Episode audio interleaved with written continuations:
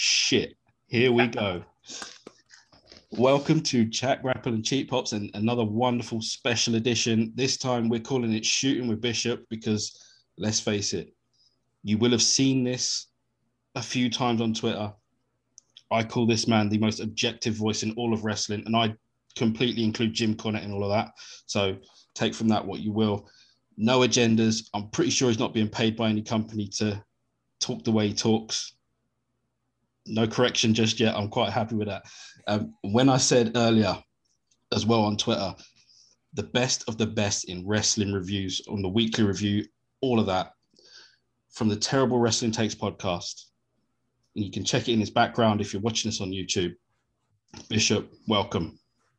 Thank you, thank you. It's uh, it's my honor to be here and to hear those words. Um, you know, it's it's odd because now we got to put on the professional face, right? We chatted for a little bit beforehand, and we talk online all the time, but I mean, it does it does mean a lot when your peers recognize the effort you put in as you know they're grateful for it. So i appreciate all your kind words as always jb i mean you've been super supportive. No offense chris. Uh he stays up later than you do. You know what i mean? He does. No he does. Honestly mate I, you know and but to be fair, I big you up all day long on the podcast. No, I know, dude. I know, dude. I was fucking crying at the end of last episode. Bishop, I'm sure you're listening to this, but we're not going to train on you. I'm like, bro, like, it's, fucking, it's like, oh. we, you know, we love you, but we're not going to run the train on you. No, absolutely, you know? no. I absolutely, um, yeah. To get back to it, no, I'm not paid by anyone. I come out here. I try to be as objective as possible. I was at the bowling alley today with the family, and some guy saw my Alexa Bliss shirt, and he's like, "Hey, you watch AEW too?" And I'm like, "Oh, here goes this conversation." and I told him, like, "Look, they do awesome stuff." He's like, "Yeah, but that Judas thing was awesome, wasn't it?" I said, "No, because they told the fans for a week on Twitter, here's the lyrics. Like, mm. you know, be objective, but you should hold everything accountable because as voices for a point of view, right? And no offense to anyone else that does a review show, if you go." Uh, Nikki Cross or Nikki Ash beat Charlotte at the end of an Iron Man match, and it was, you know, a one, two, three. She jumps into the stands. Well, what else about it? Is there anything else about it? What objectively can you say about it to hold what you saw accountable? The ins, the outs, the stuff you like, don't like. And I don't hear a lot of that. So I like, I'm glad that you guys appreciate it, especially, you know, the way you guys shout me out on your show. I mean, shit, you're 36 in the UK. You know, I maxed out at 150 you know? So i gotta i gotta get my ratings up. So i'm not just here for you guys. I'm here for me too. But no i honestly do i love the support so much. I absolutely do. I am bishop from the terrible wrestling takes podcast tw takes podcast on all social media platforms twtakes.podcast.com and twtakes.podcast.com slash twts uh, got dope merch.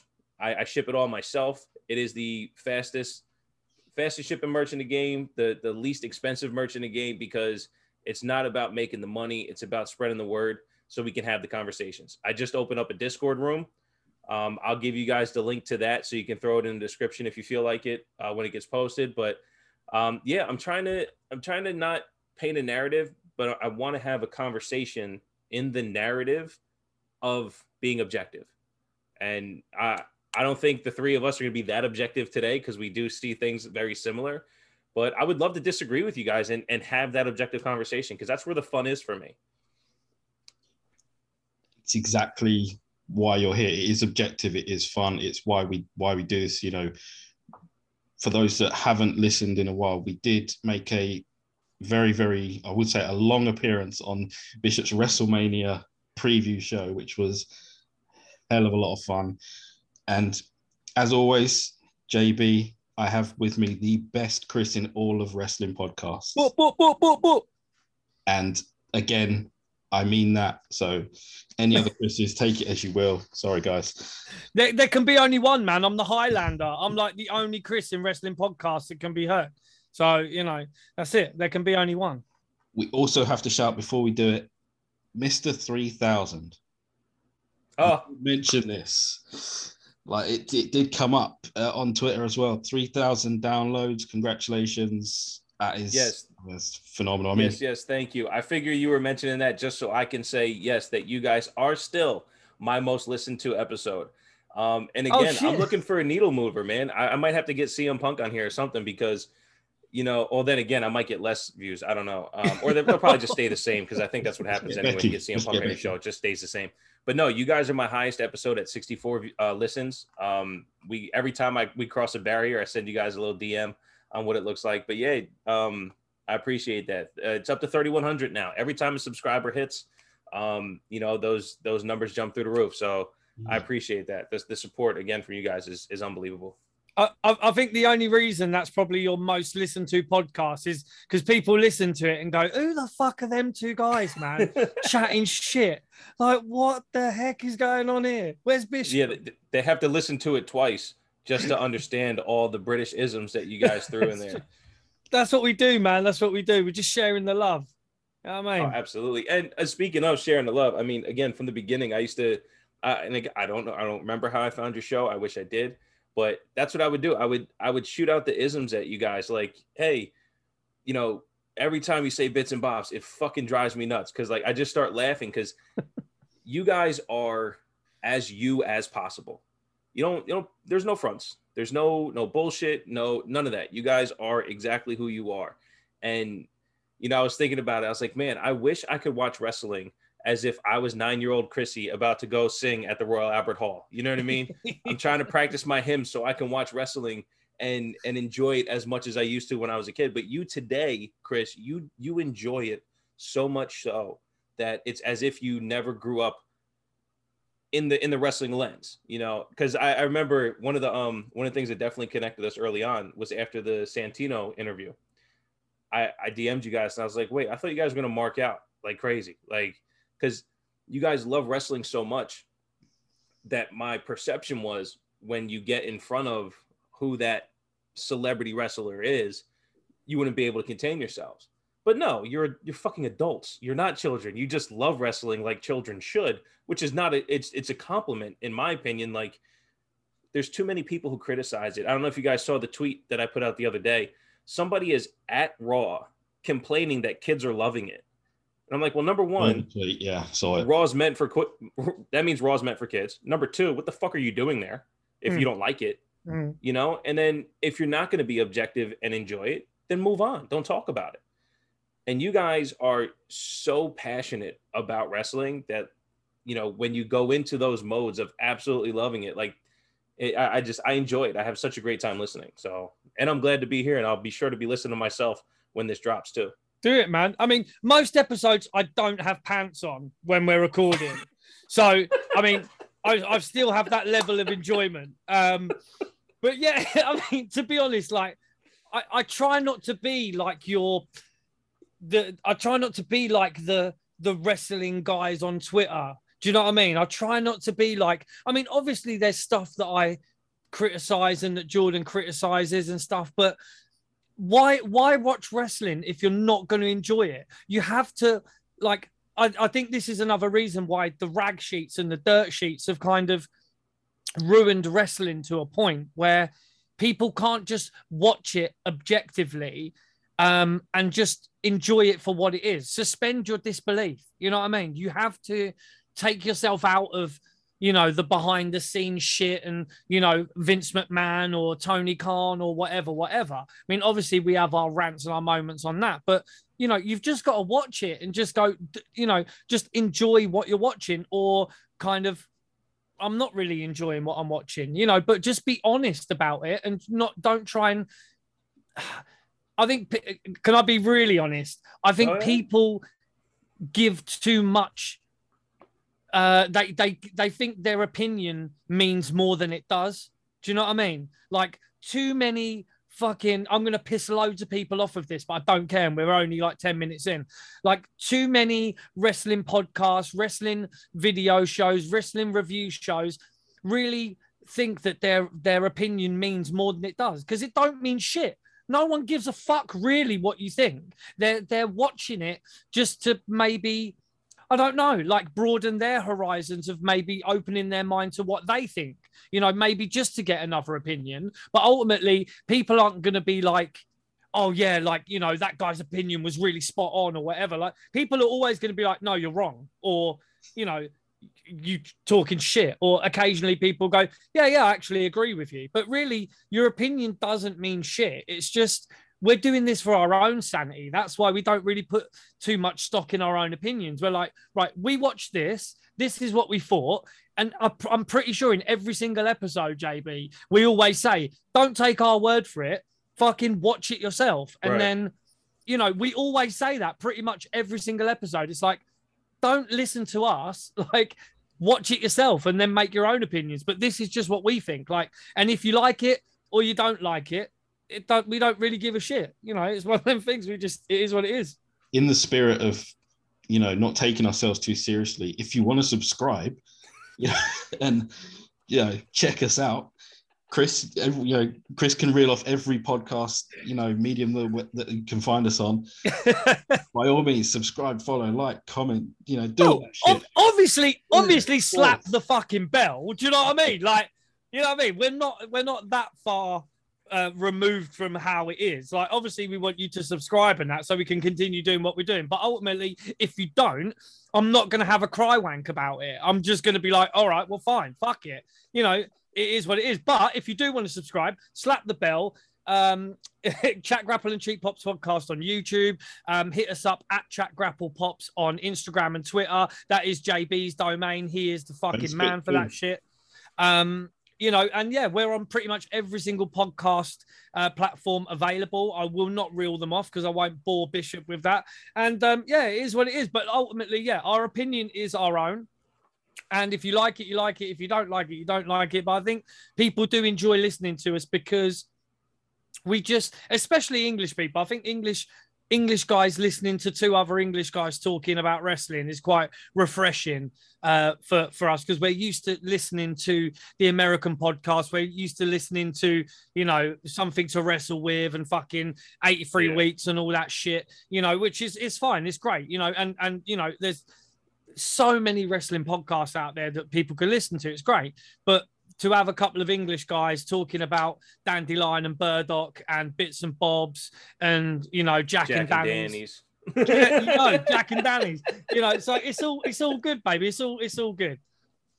right um, Butter and parsnips. Yeah, boy. shit, you you've know, got, you've got love to it. butter his parsnip before you get going this uh, oh, he's already buttered my parsnip. Don't worry. Just accepting the offer of the forbidden door, he has buttered the parsnip, and that's why I'm wearing like a Major League Soccer uh, jersey as well, just to kind of. I know it's not. You're from New, New York ways, right? Yeah. Yeah, yeah, so yeah. I was I'll- born and raised there. I live in Delaware now, which is, you know, just three hours away from where I grew up.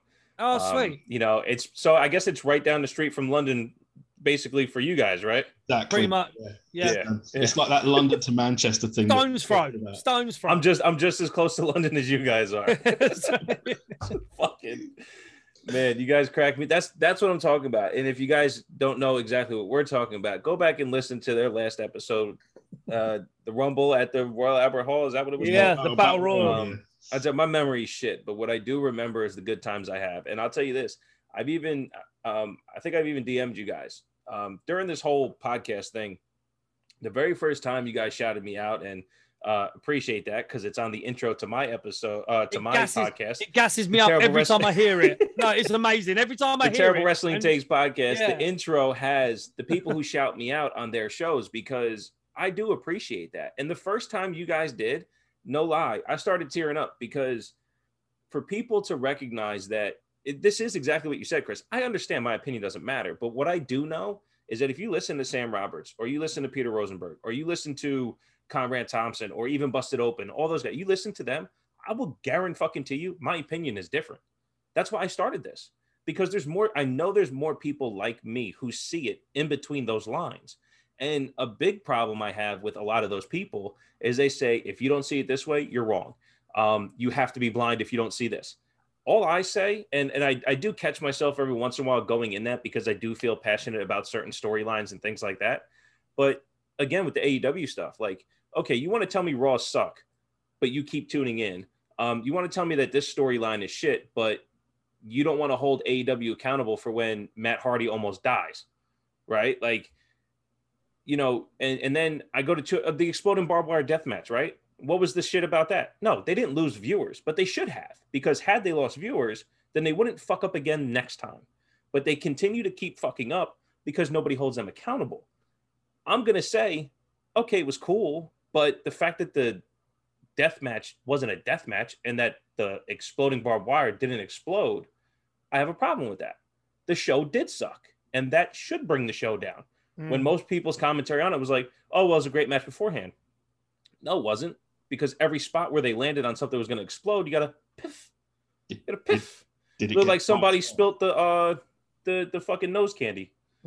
You know what I mean? like Marty Jannetty blew his nose in the Nasty Boys jacket. Oh my god, was it you guys or was it a different show? No, you said it, JB. You said on last episode, right before Marty Jannetty decided to throw himself through a window. Yeah. Yeah. Come on. Well, it, it- you know, it's it's real funny because it, you you are right as well. Like I, when I when I say that our, our opinions don't matter, I think it's I, I'm generalizing a little bit because They're not gospel.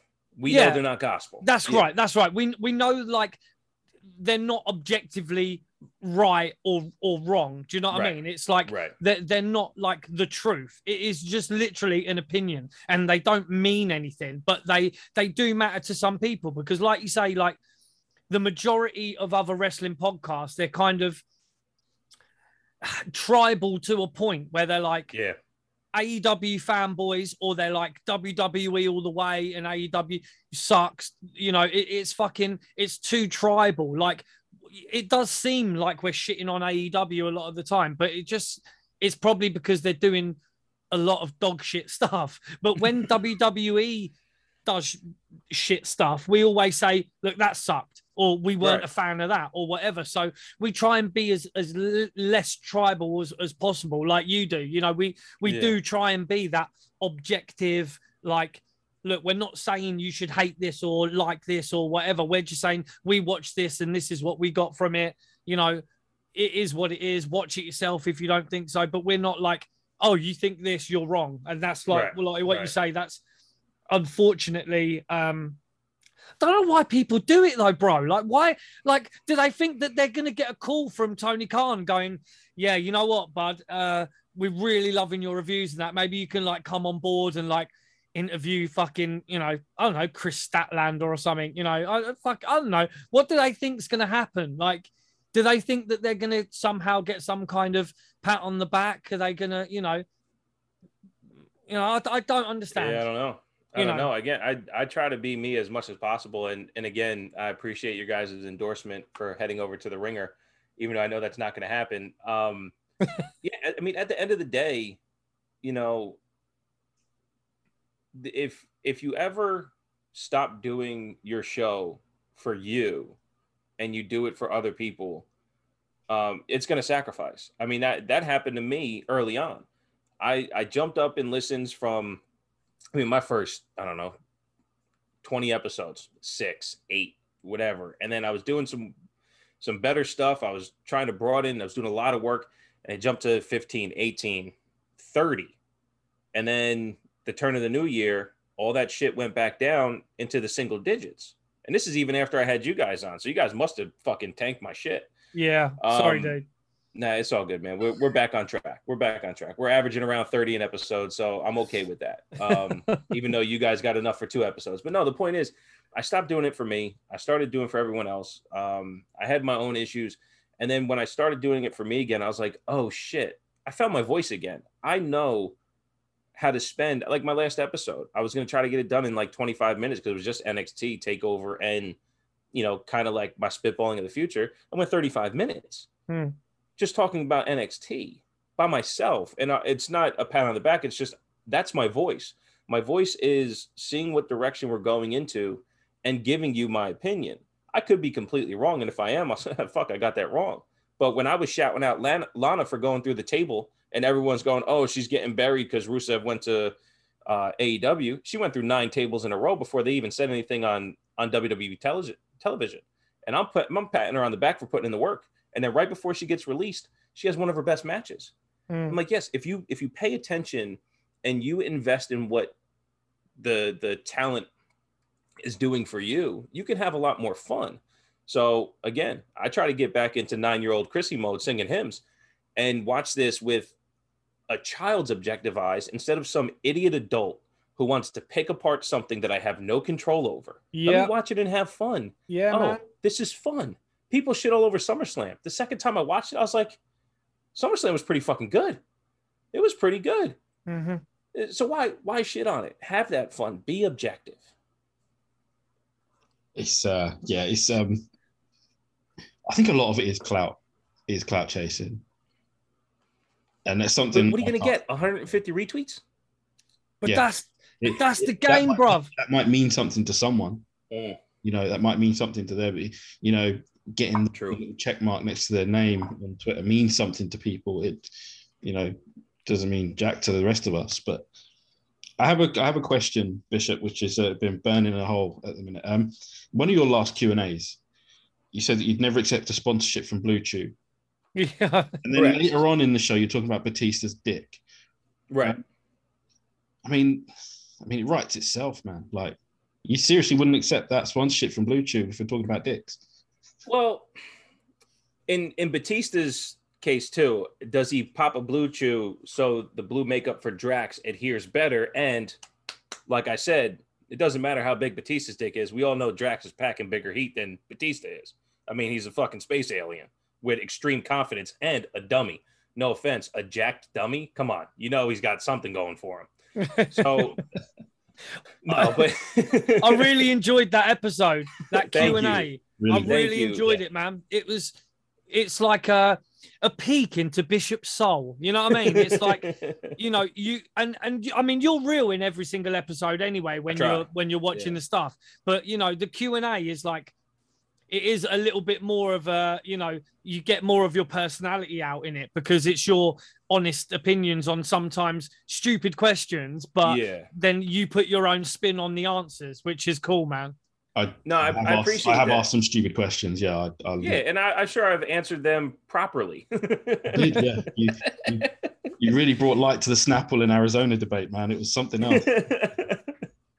but see, in those in those instances, honestly, you you can you can try to ham it up. You can try to write a joke. You can try to, you know, whatever you want to call it.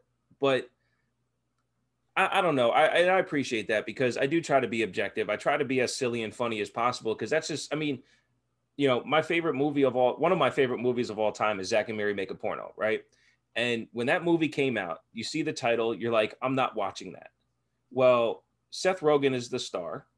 Um, Elizabeth Banks is the the female lead. Craig Robinson, who everybody loves today, right? This movie's made like 20 years ago, and you have these people who, and it's the, the Kevin Smith people, right? Jay Mewes is in it. Kevin Smith directed it. It's a Kevin Smith movie. If you tell somebody, hey, you want to see a Kevin Smith movie, and you hand them that title with nobody on the cover, you're like, wow, this has got to be fucking silly funny. And it's silly funny. It's like, it's my favorite shit. So yeah. Um, but no, honestly though, the, the Blue Chew thing, the reason why I would never accept a sponsorship, I'm tired of the fucking commercials. And they all sound the same. Which is why when I hear people do an anchor commercial, I'm like, mine's better. because I try to make it sound different. And I've I've I've listened to two man uh two man podcasts try to bounce the anchor because it's a script. You bounce it off each other and you try no, I, I try to filter it my way. And then when I hear other people do it who I know get way more listens than I do, I'm like, yeah, but mine's better. Because I try to do me. I try to, you know, I try to interject me into these things. And I've heard so many Blue Chew. I've never used it. I don't have a desire to use it, not even on some macho shit. More or less, I'm afraid to take it and then need to keep using it. So I don't need to vasodilate my shit and then find out I don't have enough blood for when I don't need it. So no, I just I wouldn't do it. Yeah, I wouldn't No, accept you don't- ad. You don't need Blue Chew, man. You don't need Blue Chew. Just butter your parsnip like I do. That's it. You honestly slap the butter on the parsnip and you'll be going all day long like the clappers. Um, too many, too many manscaped commercials as well. Yeah. Like I just, But I you would know- love that. I would love Manscaped, a free a free beard trimmer, a free ball trimmer. I would love it. Fi- A dollar shave club? Yeah, I'll take it. dollar shave club. You know? yeah, see, there's a few, man. I mean, what is But it? I hear Uh, you. Yeah, there's too many of the same. Mack Weldon. Have you heard the Mack Weldon ones? Mhm. Um, I mean, I, I've got like a, it's a weird. I listen to some really obscure podcasts in America, like some real fucking like crazy ones by the comedians and stuff. And um, you know, some of the ads on there, you know, like um, CBD, um, Mhm. You know, commercials, Mack Weldon for underwear with, you know, like um, Joey Diaz and all that has some weird ones on there. Yeah. Um, you know, that's a guy. That's a guy who will do an ad in his voice. Yeah. You know, let me tell you something, cocksuckers. Yeah. Fucking Get tremendous. These me undies. Yeah, if you don't want, yeah. you you ain't never felt fucking his manscaped commercials are fantastic. He's you don't want to cut bro. the ball back. Like, yeah, Joey Diaz is great. I haven't listened to him in a while though, but I just listened to the last one where he had uh oh fuck, who did he have on? He had another comedian on. It was uh it wasn't that great actually. It was a little bit boring, but um it was, uh, that's the last one I watched on the way to work with another comedian on. It had its had its moments. But um I mean with, with I, I think that's another thing that we need to talk about is like the pure amount of wrestling podcasts that are out there. It's let's be honest, there's there's too much shit for people to wade Yeah. through to get like good content. I think um, it is a fucking minefield, and that's why I think people with good content often struggle to keep listeners or to even be found in the first place. Um, there are a few. I don't want to fucking piss too many people off. There, there's there, there's Fuck a 'em. few um you just You you know, know, like- man.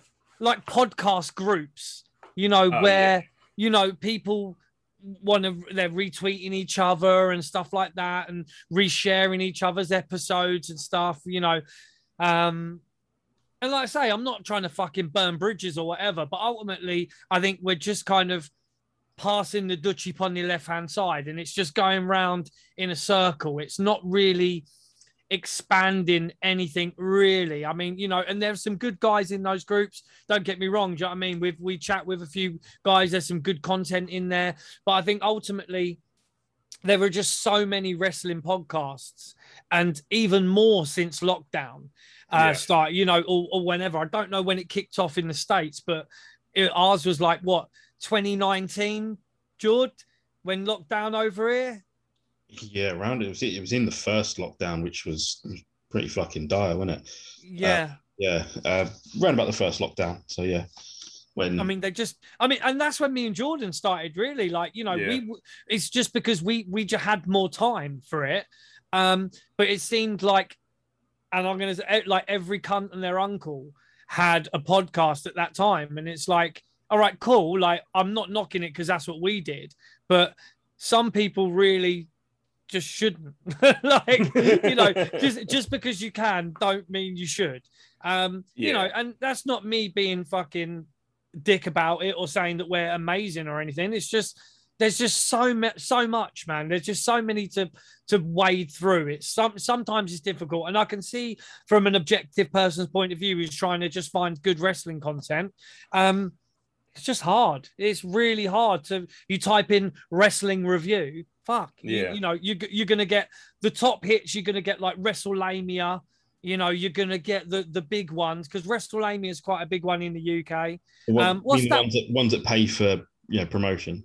Yeah, And the that's, ones that yeah, pay that's for the other pro- yeah. thing too. There's so many podcast platforms. Like uh, one of the cool things, or one of the reasons why I get down with Anchor, um, is everything across it is free. But when I look at like Podbean or uh, Spreaker or some of these other ones, they have different tiers that not only are you paying for because Anchor is also unlimited upload length. There's no no amount of time you can put on your episodes per week, per month, per day, nothing. You can do you can live stream for fucking three weeks in a row, post that as one episode, and you're good to go.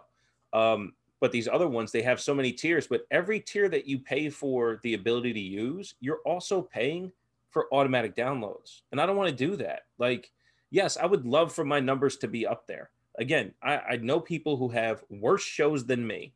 And that's not even just that's just objective listening to my ear. And I hate my own voice but I don't mind my show. I really Mm. don't. I, the way, and then when I think about it, when I just when I listen back to my own, I go, okay, can I say something different? Can I structure the show a little bit different?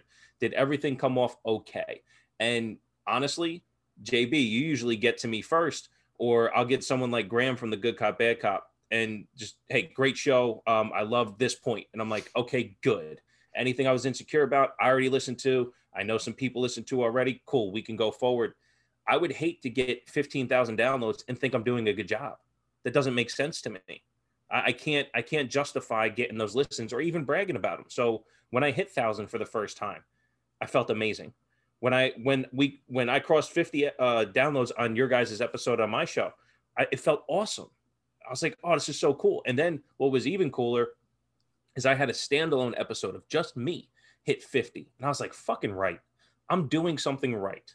Now I can focus on what that was that got me there. It's not just having you guys on my show that that raises the tide. You know what I mean? I can I can now look at a me show and go, okay, when I talk about this stuff, it it moves a little bit more. I talk about mm-hmm. that stuff, it goes down a little bit. A lot honestly, I get most of my downloads on solo episodes from AEW shows. And I can't stand AEW. But either people like listening to AEW reviews or they like how I talk about AEW, which is hard because if they like how I talk about AEW, then I got to watch it. And I'm like, fuck, I got to watch it. Now I got to talk about it. And most of the time when I talk about it, I watch back so I don't forget anything. Mm.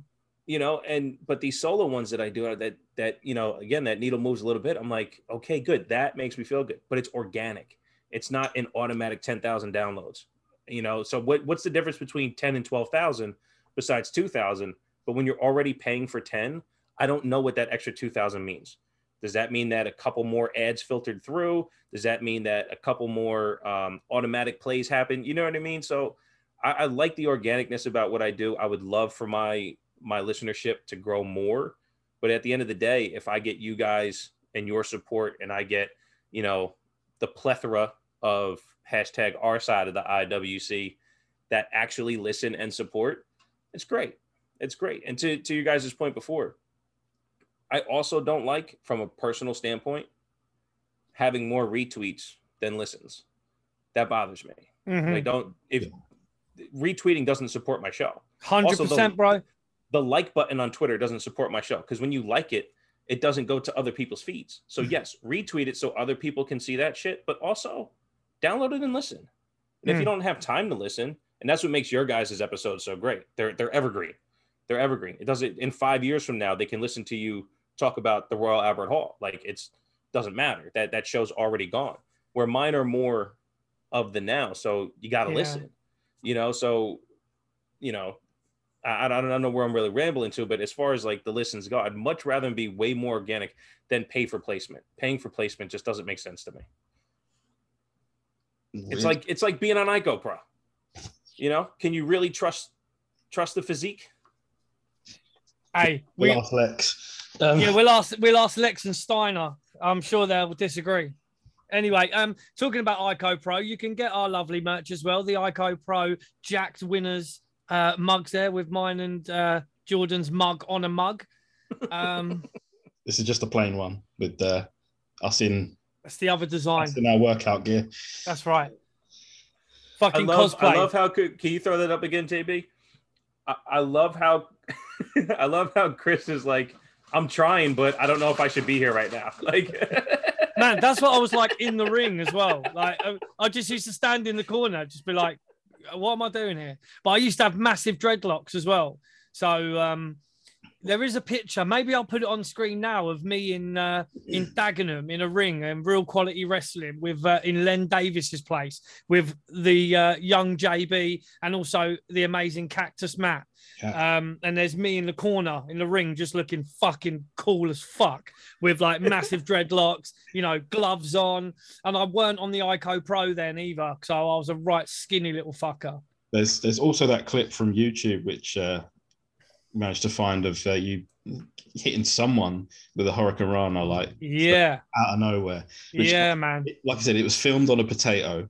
So it looked like it could be either Chris or Jungle Boy doing this yeah. in the middle of, you know, God knows where. I don't know. It was in Hatfield, bro. It was in the Hatfield Leisure Centre, bro.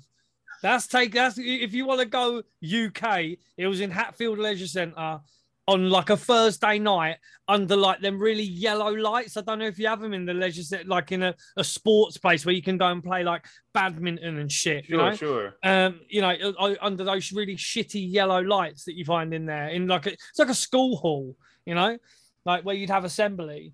I don't know if you did. You guys have assemblies in? Yeah, in yeah, yeah, yeah, yeah. You know, I know. I get what you're talking about with the lights. Yeah, it's yeah. it's only found you know, they I'm sure they put them up in the 60s. They weren't safe in the 70s, and they decided to just say fuck it Yeah. leave them up in the 80s. Yeah, I know. That's it, man. talking about. They're- and they're still there to this day. Those shitty lights. But yeah, it's just me hitting. Uh, I can't remember. I've, I, I can't remember who it was. I was hitting with that hurricanrana either. But we were doing some training because me and Jordan, like we we looked at getting into the business. Um, what you know, stopped we. it? Uh, What stopped it? uh, That's a long. That's a long story. It's a long story. Maybe we should go into it, man. Like, we could we could dive into that one day, but I just Yeah. think that I mean we'd be, I mean we'd be really really digging people out on this. yeah, we fucking Gotcha, would. yeah, gotcha. There's, there's people. Well, I'm I'm not the Yeah. feds. I'm just listening to you guys. I promise. It's I'm not the feds. It- I'm just listening. But basically, there's a lot of politics involved in the Sure. wrestling business, yeah.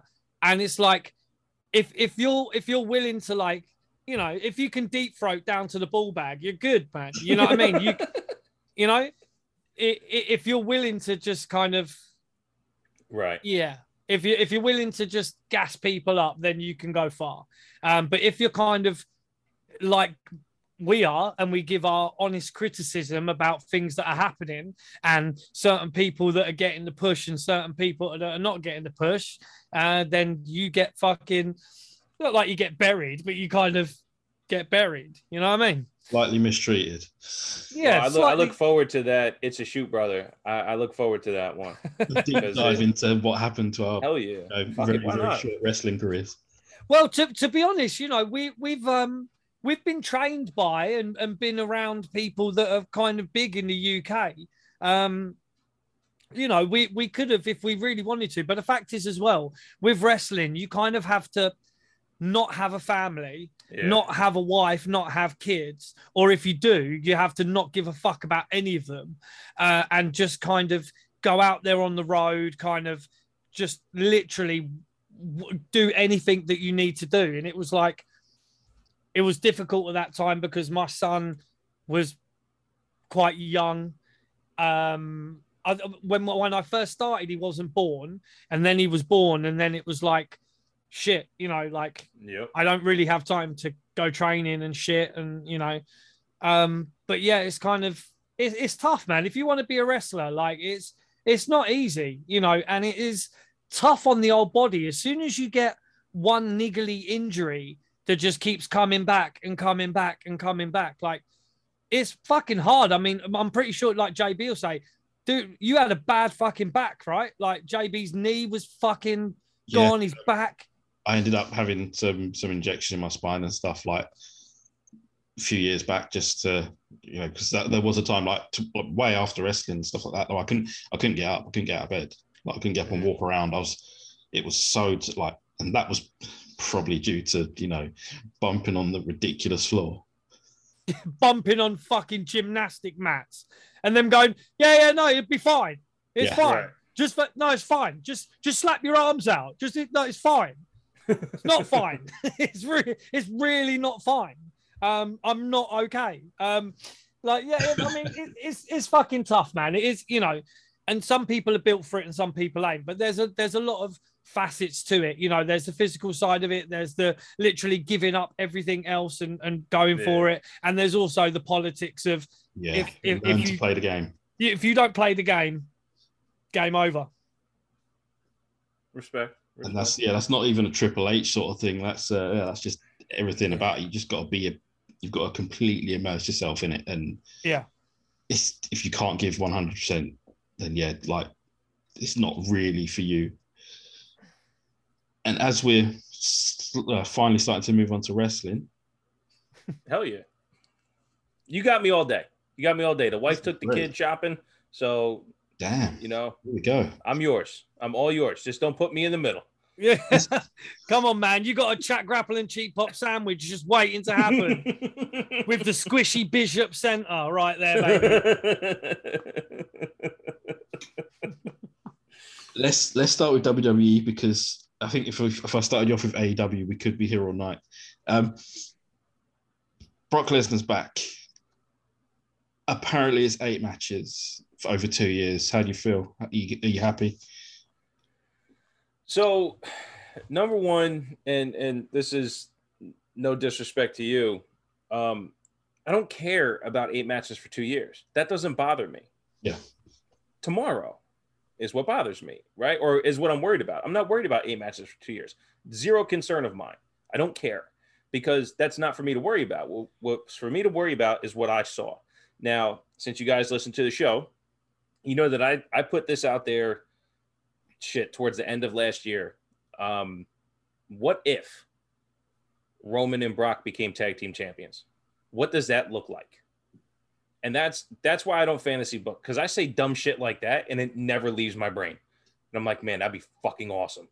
Um, but no, I, look, Brock, I, I, did. Um, speaking of of uh, uh, podcast groups, I'm part of uh, the Pro Wrestling Index, um, and we're we're just a, a group of podcast people who the guy Tim who runs it does a great job of putting up individual websites for our episodes, and we have this cool community. But what we did was uh, we ranked our top 200 wrestlers, and when I was in, I, I, picked 10, so I got to finish every single round.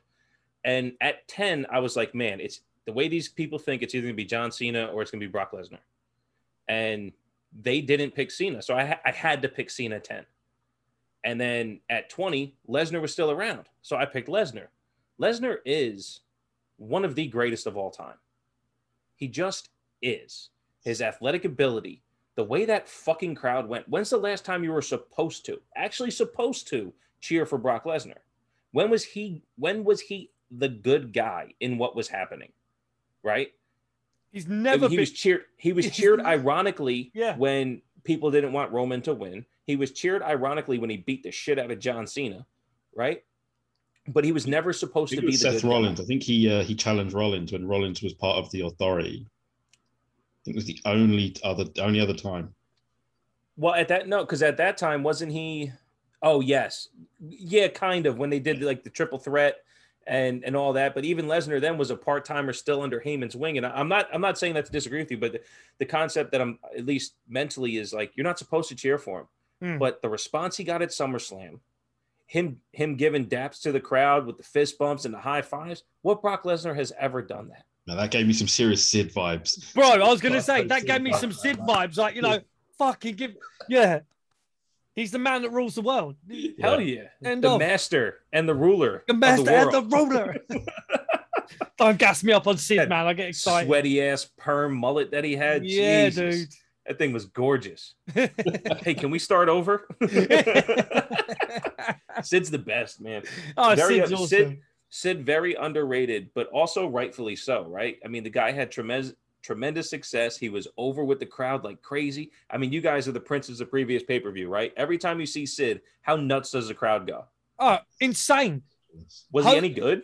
No, but it, that don't matter ultimately because I know, you know, I know it, that's what's crazy. yeah, that's the thing. Like, you know, the fact that you know, in the Rumble where you know he eliminated, you know, the whole Hogan situation where they kind of the crowd were cheering for Sid and Hogan didn't like it, you know, and right. all this kind of shit. It's amazing, you know. It's yeah. For for me, still the the interviews and the the little bits that he did in WrestleMania 11, um, you know, when they were talking about, you know, Diesel and and all that shit. It was fucking incredible. Like he was yeah. just a loose cannon on the mic. He yeah. was just you know, oh, just incredible, man. Like that that but for me. Yeah, so so to the Brock Lesnar point though, I'm I'm super excited because I think at the end of the day, um, it doesn't in in in my perception, it doesn't feel like he doesn't want to be here.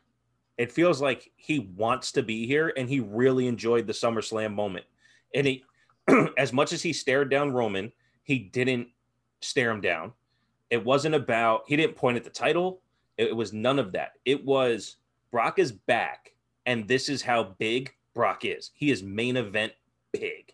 And the crowd showed it, and he showed it. I mean, he's, he's fucking massive. I said to a buddy of mine, I said, why are his arms longer? What the fuck? He's he's almost 50 and his arms are getting longer. He fucking blue chewed his arms. He's Uh, so yeah, I mean, look, I'm, you, super excited for him to be back. I, I really, besides the Ambrose match at WrestleMania, I don't think he disappoints. I think he does. I, I have him as top two salesman of all time. When it comes to giving himself to his opponents, he's either number one or number two. And by the time Roman's done, he might be knocked down to three. But my top three of all time of giving themselves, and it's just because basically recency bias, but Triple H, Roman, and Brock Lesnar are the top three at giving themselves to their opponents when they're there to play ball. When Brock Lesnar is facing off against Daniel Bryan, Finn Balor, AJ Styles, even Ricochet, like when he's there and he's performing that triple threat with Cena and Rollins. I mean, even even the Roman match before the uh before the cash in by Rollins, when Lesnar's there to play ball, there's nothing better to watch. He is fucking fantastic, and we should all appreciate it. So I'm here for it. I don't care how many matches it is. It could be one more, and if it was one more, I, in my opinion, we'd be we'd get probably the greatest Lesnar match of all time. I think he's here to play ball, and that's all I care about. Yeah, man. Him, him and Angle at 19 was a fucking great match. You know, the fact that he fucked up the shooting star doesn't really matter. It was still a great match. And he he did, like you say, he gave himself to Angle, and they had had their issues as well, um, behind the curtain or whatever it was said, you know. But the fact is, they great match, you know. And Lesnar, we can have the we can have the conversation on another certain individual coming back to wrestling that same week and which one We'll is get the there. bigger We'll draw. get there. Don't worry. We'll, You we'll know, but but like like Bishop saying, like to say that Lesnar isn't that fucking superstar, isn't that main eventer, is pure bullshit because he is. Yeah. He is. He's way up there, man. He is. You know, he is. He's Brock Lesnar. You know, he and the fact that Heyman's in the mix as well with Roman, it's just beautiful. Absolute recipe for amazingness. So yeah, it, let's see how it goes. But again, the fact that we even know that it's eight matches over two years, we shouldn't know that. Right. We shouldn't. We shouldn't Right. even have that information, and that's not our fault.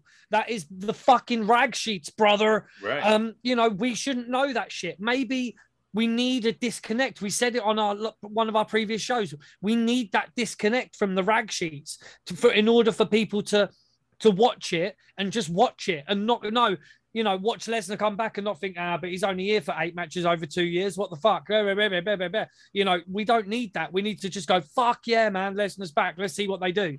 You know, Yeah. but that that kind of uh, suspension of disbelief, we don't have it because people can just go on the internet and just look at what's going on, and there's always going to be some fucking rat backstage who's got information and Mhm. he's going to put it on the internet. and then and the, the reason why I block all of those because what what you just described means more to a lot of the fan base than what actually happens on TV. Fucking And that man. bothers me. That Yeah, bothers me. It's like why Yeah. why and that's another reason why I started the show is because oh well um because of course right the the one fuck face of all time that I fucking hate fuck Dave Meltzer and that's the only time I'll say his name on this show. Um every time I remember this fucking 10 years ago or 7 years ago when I got back into this. Every time they did something different, oh well they changed it last minute. Or how about just saying you were fucking wrong? You were yeah, wrong. the old plans change. Yeah, it Yeah, no, they me. sometimes sometimes plans change, and sometimes you're just fucking wrong. Yeah, other th- I, I could not stand it. I'm like, you know what? Instead of saying before something happens what I think is going to happen, I will say this story is leading this way. I'm super invested. I don't know what's going to happen. Let's watch and find out. Because when you watch and find out, you can actually enjoy it. That's that's you know how I take it in. heaven forbid we watch wrestling and fucking enjoy it. Telling you. Jesus, and not, who'd have not thought it, man? happening Fuck. Yeah, what an idea that is, eh? I don't look. I and I got to be honest. I, I I I try my best to watch wrestling the same way I watch regular entertainment. Okay, if I'm invested in a TV show, I don't read the TV guide. Shouts to being old. I don't read the TV guide to see what's going to happen next. Right. Mm, mhm. Um, I'm a huge fan of all the Marvel movies. I never watch trailers. The Spider-Man trailer that got leaked and it's all over Twitter. I tell people who post it on there, get the shit off my feed because I don't want to see the trailer. I want to go to the theater and be surprised by what happens. I'm already gassed up by what it is. It's a new Mhm. fucking Spider-Man. Mm. The, the leaks are out that fucking um it's crossovers with the original Spider-Man and all that shit. Like, cool. I, I spoil that for me. Fine. How does it happen? Hey, let's find out. I fact the fact that I saw, you know, spoiler, um, the cap of the uh the Spider-Man trailer I saw had Doctor Strange in it. I'm like, fuck you guys. Hmm. Like I was going to bat for Doctor Strange when nobody else was because I Hmm. thought that movie was fucking incredible. And now everybody's like, oh my God, Doctor Strange, Doctor Strange. No, motherfucker. Like I've been saying Roman's a tribal chief from day one. You know what I mean? Like that's how I that's how I like integrate all this stuff because wrestling is entertainment and you should enjoy it. The same way you don't yell at a writer for killing off your favorite character. You know what I mean? Watch it. What's the conclusion? Oh shit, how'd you feel? Wow, I'm kind of bummed that my favorite guy isn't here anymore. Okay. What's next? Next Hmm. episode. Keep going, keep going. Who's next? Yeah. Now, I was in Bishop's Twitter space on some over SummerSlam, which was a very, very uh, oh man, what an experience that was. That was so much fun. I couldn't last the night. I couldn't, I think I got to about must have been 215, 245, like our time, and I was like Real trooper, man. You were on forever. Should have got on the beak, bruv. I'm telling you. I didn't I didn't even think about it to be honest. I should have Ah, should have had a couple of couple of bumps and I'd have been right in, on it. yeah, mate. Um, I heard your reaction when the man came back, Ah, and hell yeah. it was so it was so fucking pure, like it was like a real happiness in, in Bishop's like in his noises, his voice. It was like, and I was a couple of seconds behind as well on my feed. The man orange, baby, right there. I got to change no it in point- the at no point description. did he mention it. At no point did he say, "Oh, it's Becky Lynch, Becky Lynch." Like you know, he just yeah, yeah, just- yeah. just pure like I can't spoil it for the watch alongs. I can't do that. No, no. Thank you. I appreciate that. Look, Becky's Becky's a big reason why I continued watching because when Raw was going downhill with storylines, Becky was killing it. Or if she was cut out of Raw, she was on SmackDown holding it down. I abs- I'm an Alexa fan today because of the feud she had with Becky. When when Alexa threw Becky through the table for the women's championship, my wife and I are sitting on a couch like, what the what the fuck? Who is Alexa? What what the fuck is going on? So we watched Alexa to see if Becky could get the title back. We watched Alexa to see how this character grew and if she could wrestle and all the shit. And like, all right, now I'm fucking I'm a huge Alexa mark. I mean, you guys again have listened to the show. I've been following that story since fucking November on what's going on with Alexa. Um, yeah, I, I fuck I love me some Becky Lynch. And I, I posted it on Twitter. I I I actually said it on the last episode, I believe. This is the first time in my show, which um JB, you hopped on the the hundredth episode, and you were also there for the one year anniversary, which was SummerSlam. So again, thank you so much, sir. And Chris, not to not to not put you out there. When I was prepping for Twitter Spaces, my guy Chris was on the train headed home, and he's like, "Fuck it, I'm gonna click in here and see what's yeah, up." trust so we me, were man. talking for yeah, it was great. No, you guys are the best. You guys absolutely are the best at supporting my show. I cannot thank you guys enough. But no, you guys being there for those moments. Understand, I've been doing this for a year, 105 episodes or 104 episodes before SummerSlam happened. Zero Becky Becky Lynch matches. Zero Becky Lynch storylines. This is going to be a whole new side of Bishop that you guys have seen. I am a mark for real because I said it when she debuted with PCB that okay, she's more charismatic than the rest of them. Um, I know Sam Roberts is a huge Sasha Banks fan. Let me see. Okay, I get it. She's super athletic and technical, but she's missing that gravitas that I get. And when Becky was going back and forth, I was like, okay, she was a little hit or miss in the beginning, but even before she turned on Charlotte, and I said it, I fucking said that shit first. I was like, oh, nobody's booing her. I, I knew that shit. And then again, another reason why I have the show. I got I'm listening to podcasts trying to defend how they made the right choice or that it was switched back because of this and that. I'm like, no, no, no. Nobody understands. Like I understand what Becky is and who Becky is. Because I, I had raw emotions to her just in a character standpoint. So watching her build and all that shit, I'm fucking ready, man. And she's been gone. And now Sasha taking her time. I have no clue what's going on. I don't care. Bayley, she's injured. Charlotte's on Raw. Who is going to hold down SmackDown except for the man? And I tweeted it out fucking on SmackDown, eight seconds in. Yeah. And she's so captivating. That promo, I don't even remember what she said, but what I know is when she puts that mic to her mouth and she says a couple words, the crowd goes fucking nuts and you're ready to hear what happens next. That is special. That is special, especially when the crowd in today's day and age allows the person to talk. That's the kind of respect she has on the mic. Her character is going to be great. I have no clue what it is. I don't care if oh, she's going to be a heel. Go fuck yourself. You don't know what she's going to be. You don't know until she has a match or cuts a promo. And when she does, when she does let out that promo, if she's like me, which we are the same, me and Becky are the same, just trying to let you guys know. oh, I, I, I'm such a Becky fan, dude. she goes out there and she speaks her truth, right? The way the way Austin would, right? He would go out there, he'd speak. She's not Austin, she's Becky, but she goes out, she speaks the truth. If you bite it one way, she'll take it that way. If you bite it another way, she'll take it that way. She does that better than any other woman. I'm not going to name any fucking names because we don't need to have a fucking five hour conversation on someone else. She does that better than any other woman on the roster. And the fact that she is back is all that matters. I don't care if she's a heel, and I've said this on my show too. Again, I love Roman. He is a huge reason why I'm back. His character work.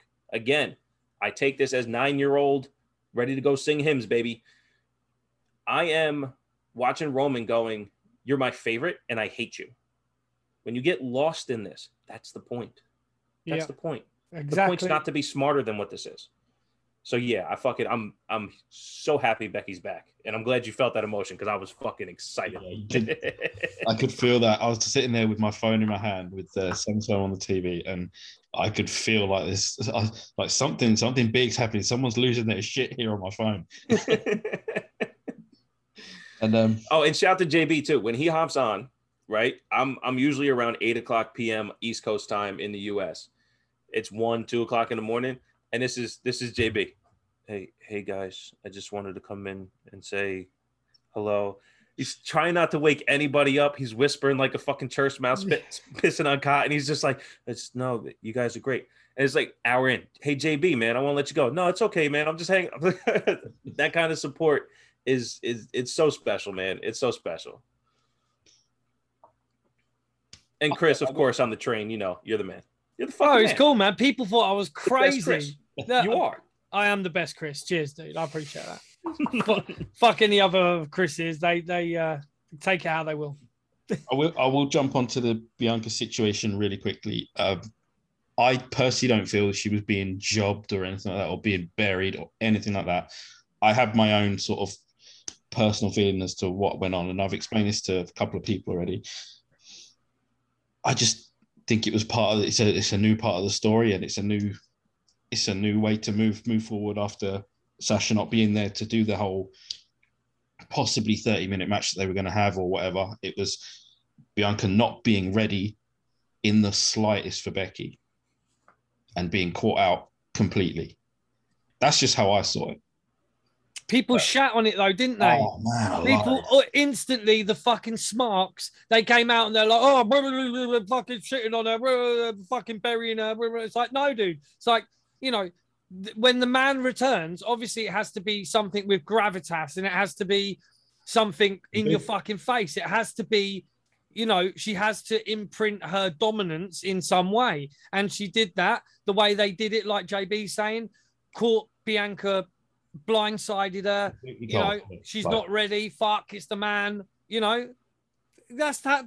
But like we said again, people are trying to be smarter than it's like they're trying to watch a fucking soap opera and take it to pieces because it's not what they think it should be. It's like just sit back, watch it, enjoy it, and just see it for what it is, and don't try and analyze every fucking piece of it. Just wait and see how it makes you feel. You know, allow, let it in, let it in. no Chrisism on that one. Just let it in. Just let it in. I'll, I'll, I'll leave it. You know what I mean? But um, I mean to to No, I agree. Look, I I was making the point live as it happened, and when I went back and watched it, I still felt the same way. But I, this is a this is the big this is the exact this is it right here. This is why I take my show the way I do, and I do I do think I'm right. I do think people are wrong, only if people go well, Vince this well the shirts sheets say that. Well, Hmm. no. What did you see on TV? yeah, what you saw on TV was someone who hasn't been wrestling as long as Becky get caught up by the moment, be overexcited, and get taken advantage of. You got someone who returned like Becky, and let's say this no offense to, let's say, Tegan Knox. If Tegan Knox comes out, is the moment as big? No. If Tegan Nox does the same thing to Bianca, am I defending Tegan Nox? No. I'm probably agreeing with those that say, wow, something must be fucked up. Bianca's getting buried. Mm. Again, I understand my bias here. I'm a Becky fucking fan, big time. But this is also Becky fucking Lynch. Becky Lynch, who, without her in the main event with Ronda and Charlotte, the match doesn't mean as much. Mm. It just doesn't. Becky carried a women's division across the entire company for a long time. She has more memorable memorable moments and matches than any other woman does. And maybe that's because well, Bayley too. Bayley and everything she's she's fucking incredible as well. But my point is she got the Brock Lesnar treatment because she's closer to the Brock Lesnar of the women's division than anyone else.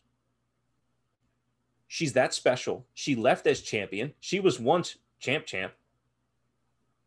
So why wouldn't she have the ability to take advantage of someone not as experienced in the business who's caught up in the moment? If you take it for what is there, and then my my my comment to some people was, well, it could have been longer. How long was long enough? How long was the match going to be to make it long enough? And then tell me how that match goes. Script it to me. Let me hear the Mhm. whole thing. I understand. I understand how matches work. I watch them. Tell me the match. What'd you want him to do? You want him to lock up? Uh, Bianca grabs a headlock, uh, throws her down, goes for the moonsault, misses the moonsault. Now Becky does something. The longer the match goes, the longer Bianca has to wear out somebody who hasn't wrestled in 16 months Mm. right? So I can even debunk your, oh, well, the match should have been longer. For what? What reason? What story did we get? In my opinion, what I saw on the TV, they zoomed right in on Bianca's face again. The only thing she did different at WrestleMania was cry. That moment was too big for her at WrestleMania. They kicked ass at WrestleMania. That match surprised me. They did a fucking phenomenal job. Sasha and and and Bianca did fantastic at WrestleMania. And yes, Bianca and Becky can do fantastic too. This makes more sense because me, as someone who doesn't see Bianca on that technical level yet, now has to work for something. She now has to strive for something. Now I get to watch Bianca earn it, and most likely through matches. Who has she wrestled before being champion besides Bayley? It, but but this is this is why they've done it uh, as well. I think because Bianca was good when she was chasing, when when she was chasing uh, the title, and when she got to that pinnacle and she achieved something. But I do think, I mean, I even said it at WrestleMania that maybe she did get the title a little early than she should have, maybe. Um, but the fact is, she got it. But now, like you say, it's been taken away from her, and now she has to reach another level. So she she leveled up and then she's been brought back down to earth with a bump to say, "Hold your fucking horses a minute. You you're not quite there yet, sweetheart. You need to, you know what I mean." And that's what Becky Lynch is coming. Hold on, love. And Don't- who You know, if if you don't like what happened, who do you care about more coming out of SummerSlam? Becky or Bianca? Hmm. So how many people hated the match and now care about Bianca more than they did before? exactly. That's the whole point, right? No shit. Yeah, yeah. That's exactly it. The marks are out marking themselves, bro. The, the marks are mark. You know, it's like a paradox, man. The marks are marking themselves out. Like it's it's crazy, ain't it? I'll I'll- mention her name and then I'll let you guys take it there if we need to after this. But I'm not a Charlotte fan. They had the triple threat at SummerSlam. Charlotte won the title. I hate when she holds the title. I don't think she uplifts anybody. I go back, I rewatch the match, and I said this on my SummerSlam recap. This is the first time I saw a Charlotte mat- match, beginning to end, where the entire story of the match made sense for Charlotte to win the title. I go, well, if Charlotte doesn't win the title, it doesn't make sense actually for Rhea or Nikki to get the pin in this match. They did nothing, honestly, until like the very last two minutes of the match to show someone was going to win. It was just a battle of three women, and the finish was knee injury, knee injury. Charlotte landed the figure eight on Nikki. That was it. I go, oh, the, the story of the match made sense. Do I like the outcome? No, that's personal bias. Did I like the match? No, I actually thought the match was pretty bad. But did the match make sense? Yeah, it did. So I'm not gonna I'm not gonna dislike the finish, dislike the match, but then shit on it because it didn't make sense. or shit on it because I didn't like it, even though it made sense. I can't do that. I have to give them that credit. So I'll do the same thing in this instance. If I didn't think it makes sense, I'd let you know. But if I let you know, hey, this is how I see it, this is why I think it makes sense, and you go, oh, well, you know, it only happened because outside match stuff, then I'm like, I can't listen. We can't talk anymore. I just, the conversation is not going to exist. Yeah, let's just discuss what's going on on the screen. Yeah. I'm going to shift the gear one uh, just quickly. Um, how how how would either one of you fix Raw? Because Raw's tanking.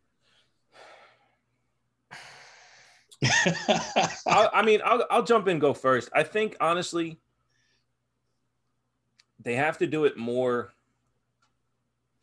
They they have to merge like AEW and SmackDown together.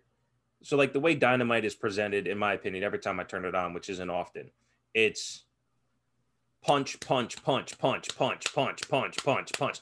I'm not really seeing, you know, like like a, a, a Bret Hart work the knee, work the knee, work the knee, work the knee, sharpshooter, right? I don't see the story thread on AEW, but I see it on SmackDown.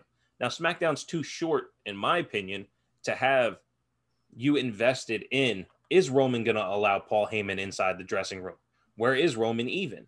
Uh, what that promo between the Usos and Heyman showing is there some dissension here? And the way the way they thread that story, oh yeah, there's a bunch of matches too if they can mix the punches, the punch style of AEW to keep people invested while the story is going around those punch style things, then yeah, I mean, so like for instance, you have a King of the Ring qualifier or 205 live qualifiers throughout the night, but you can't do that all year long, all year long. So I honestly don't know, but I keep watching to see because I think there are bits and bobs in there that you can take and enjoy for me like the Alexa storyline. And now Doudrop and even Marie, which everybody shitted on. But I think where that is going is where everybody wanted it to. So I don't I don't know. Yeah, I mean it, it it clearly needs a switch up in some way, but I think you've got to start from from the basis and, and look at all right, what are they doing right? Where is it? You know, didn't you say before that kids are liking Raw more? Oh yeah, yeah. You know, so you know, may, maybe it's time to kind of maybe just accept that we're not going to like it maybe and, and, maybe it's not for us you know um maybe maybe the smart marks aren't meant to enjoy it maybe it's not for them um you know m- maybe that's it you know it's it's so difficult because fuck i mean it's so difficult there's so many f- facets of what makes something good and and or what makes people want to shit on stuff. Um, I mean, so let's let's break it down like this. So, what about Raw do people think is so bad? First of all, why do people shit on Raw? What what's the main thing? What's the main reason why people shit on Raw? See, that's the thing, right? I, I think that's objective too. I've been a fan of the the Alexa Bliss storyline for so long, and I've I've tried to go um, on rants on my show to Turbo Wrestling Takes Podcast, TOB Takes Podcast on all platforms, podcast.com. Uh, you know, a mid episode shout out. Um, no, look, seriously, I, I've defended that, and people say it's shitty. It's for fucking, you know, kids and pedophiles because she's playing a little girl. And I'm like, but if you like listen, pay attention, you can kind of see like exactly what this is. And the Eva Marie stuff, they're like, oh, well, fuck Eva Marie. Like, Mickie James gets released, but Eva Marie's here. Yeah, well, watch the story. And the story is going to have a superstar in Doudrop slash Piper Niven when this is done. That's the story that they're telling. Eve Marie is doing her job. She's getting you to hate her. But the way they take it in the smart marky way is, oh, well, this is turn off the TV heat. Well, that's your problem because you're turning it off at a point where you could see something that you may not like, but something in it that you do, such as Piper Niven. I'm a huge Piper fan. When I started Mae Young Classic, I was like, oh my God, she looks like no one else I've ever seen. And she is incredibly athletic and knows how to wrestle. She does some really cool shit. Cut to what this is. I'm like, okay, if you turn off the TV every time Eva Marie's on, you missed fantastic matches with Piper Niven and Naomi, um, Asuka. You know, you're going to turn the TV off for that? that those are kind of the things they complain about. The stuff I complain about, the fucking crowd loves. I can't Yeah. stand Drew McIntyre. But how crazy did they go at SummerSlam for Drew McIntyre? So it's it's a mixed bag, man. It's, It's- a mixed it- bag. It's become the done thing to shit on Raw now. Yeah. It, but but like you know, Yeah, I think my point. It's a popular sort of thing, isn't it? Like you know, Yeah. shit on Raw. Let's go. That's my point. I think that's my point. I don't think they're doing anything. I, I like particularly- Bobby Lashley as champion. I think he's a great champion. I No, really- they're not doing anything particularly bad, but I just think it's become the done thing to shit on Raw just because of a, a certain aspect of the wrestling community. Um, just Yeah. feel like it's the done thing. And a lot of those guys, they talk about, you know, turn off the TV heat, but they'll happily fucking back the young bucks every fucking week and make out they're incredible. You know, get the fuck out of here. You know what I mean? Don't, don't talk to me about turn off the TV heat and then Yeah. gas up the young bucks. Fuck off, man. You know, I like I say, I don't particularly think that Raw's doing anything that majorly bad. Um, at the moment, I don't, you know, SmackDown is the better of the two, but I don't think Raw's fucking turned the TV off bad. Um, but sometimes, again, I watch AEW and I'm like, what the fuck is going on here, man? Um, you know, so is that just my opinion? I don't know. Uh, I know your latest episode, Bishop, was about NXT, but just quickly on here, what of NXT? You know, there's obviously a re a slight rebrand into it. You know, people were shitting on the logo, like, yeah. oh my goodness, like give it a break. Like, I think they saw my t-shirts and said, fuck it, let's mash it together and throw it on a logo, but they're letting me know I need a green one. So Ha. I, s- I saw a meme where it was like Triple H on the phone, and he's like, "Hey Tony, did you see what I did to the NXT logo? Yeah, yeah. When you gonna sign me?" it's just fucking hilarious, man. I love a meme, but yeah, I mean, I, I love NXT, man. I like NXT UK as well. Um, I actually bought an Enfield Town Football Club uh, shirt with the NXT UK logo on it. I had to get that in there because you know I saw Triple H do the uh, the announcement and stuff. And Enfield Town, for anyone who doesn't know, it's quite near my club that I support anyway, that part of London. And um, you know, the fact that the the perform fuck off. Jordan's only pissed because my team are like got a perfect record, three and three wins. and Jordan's team, who is actually our natural rival. We shouldn't like each other, to be honest. Like, but he's their team have got zero points, zero wins, zero goals, Jordan, right? yeah, zero point zero wins, zero goals. So we've both got hundred percent records. nine conceded. We're minus nine on the goals as well. Like it's pretty bad. But yeah, anyway, Enfield like Town. En- Enfield Town is like a, a supporter-based club, you know, so it's like a, a supporter-owned club. Um, and the the performance center for WWE NXT UK is in Enfield. So it's one of them things. I had to support Enfield Town. I had to just buy the shirt, partly because it's a football shirt, which I love football shirts. I've got so many of them. I think they're incredible. Um, and the fact that there's one with NXT UK on it is just even better. I had a real chubby on for that. So um, yeah, I had to buy it. But NXT, I really enjoy what they're doing. But I think what what needs to be done in in like wrestling wise is going with NXT. They do focus more on the wrestling, I think, more than maybe the storylines. Um, they've had a few storylines that have been going on for quite a while, I think, and that were getting a bit stale. Like I don't know, man. Like I like Adam Cole and I like Kyle O'Reilly, but there's only there was only so many more of their matches that I could watch them beat the snot out of each other. Um, not that that makes them individually bad or something like that, but I do I, I do think there needs to be new stuff injected into NXT. The fact that Samoa Joe's got the belt now maybe is a bit more of a shuffle. Do you know what I'd like to see? I'd like to see our man, you know, uh, get involved again. The the former commissioner of NXT. Um, Okay. I'd like to see him just get pissed off, and you know, ma- you know, maybe him and Samoa Joe have a match. There's my fantasy You want to see. Regal get tough? Re- Regal and Samoa Joe having a match. That for me, man, I would I'm, definitely. I'm totally here for Walter and Joe, but I'm Oh, of course. uh, Walter and Dra- um, Dragunov again killing it at Takeover. I was sitting there in amazement. The next, I didn't watch it live. I got up the next morning and thought, right, it was just it was just me and my youngest. So I was like, he's on his iPad chilling out. I can watch NXT Takeover with like a little bit of like time. Like, and I sat and watched. I was like, fuck, this is. But do, do you think that Walter's going to get pushed to NXT now? No. You don't think so? I don't. It's there's a lot of, and this is this is more like this is chatter and stuff. But it's like he doesn't want to be in the US full time. He doesn't want to be a part of. He doesn't want to be moving on, moving up as such. You know, well, not moving up, but moving on to to stay in the US full time. I think he's very happy it being in Europe and. All right, Walter, Yeah, we yeah. get you, bruv. You want to do that, but the fact is, yeah, Too good I- to stay there, man. he's too. good. Honestly, I Yeah. don't mean that. Like, there's nothing more he can do in, in NXT UK. I do believe Yeah. that you know if Walter turned up and challenged someone, you know, like your Samoa Joes, you know, like Cross if he was still there or whatever. Can you imagine, you know, Cross and Walter having a match? What would that look like?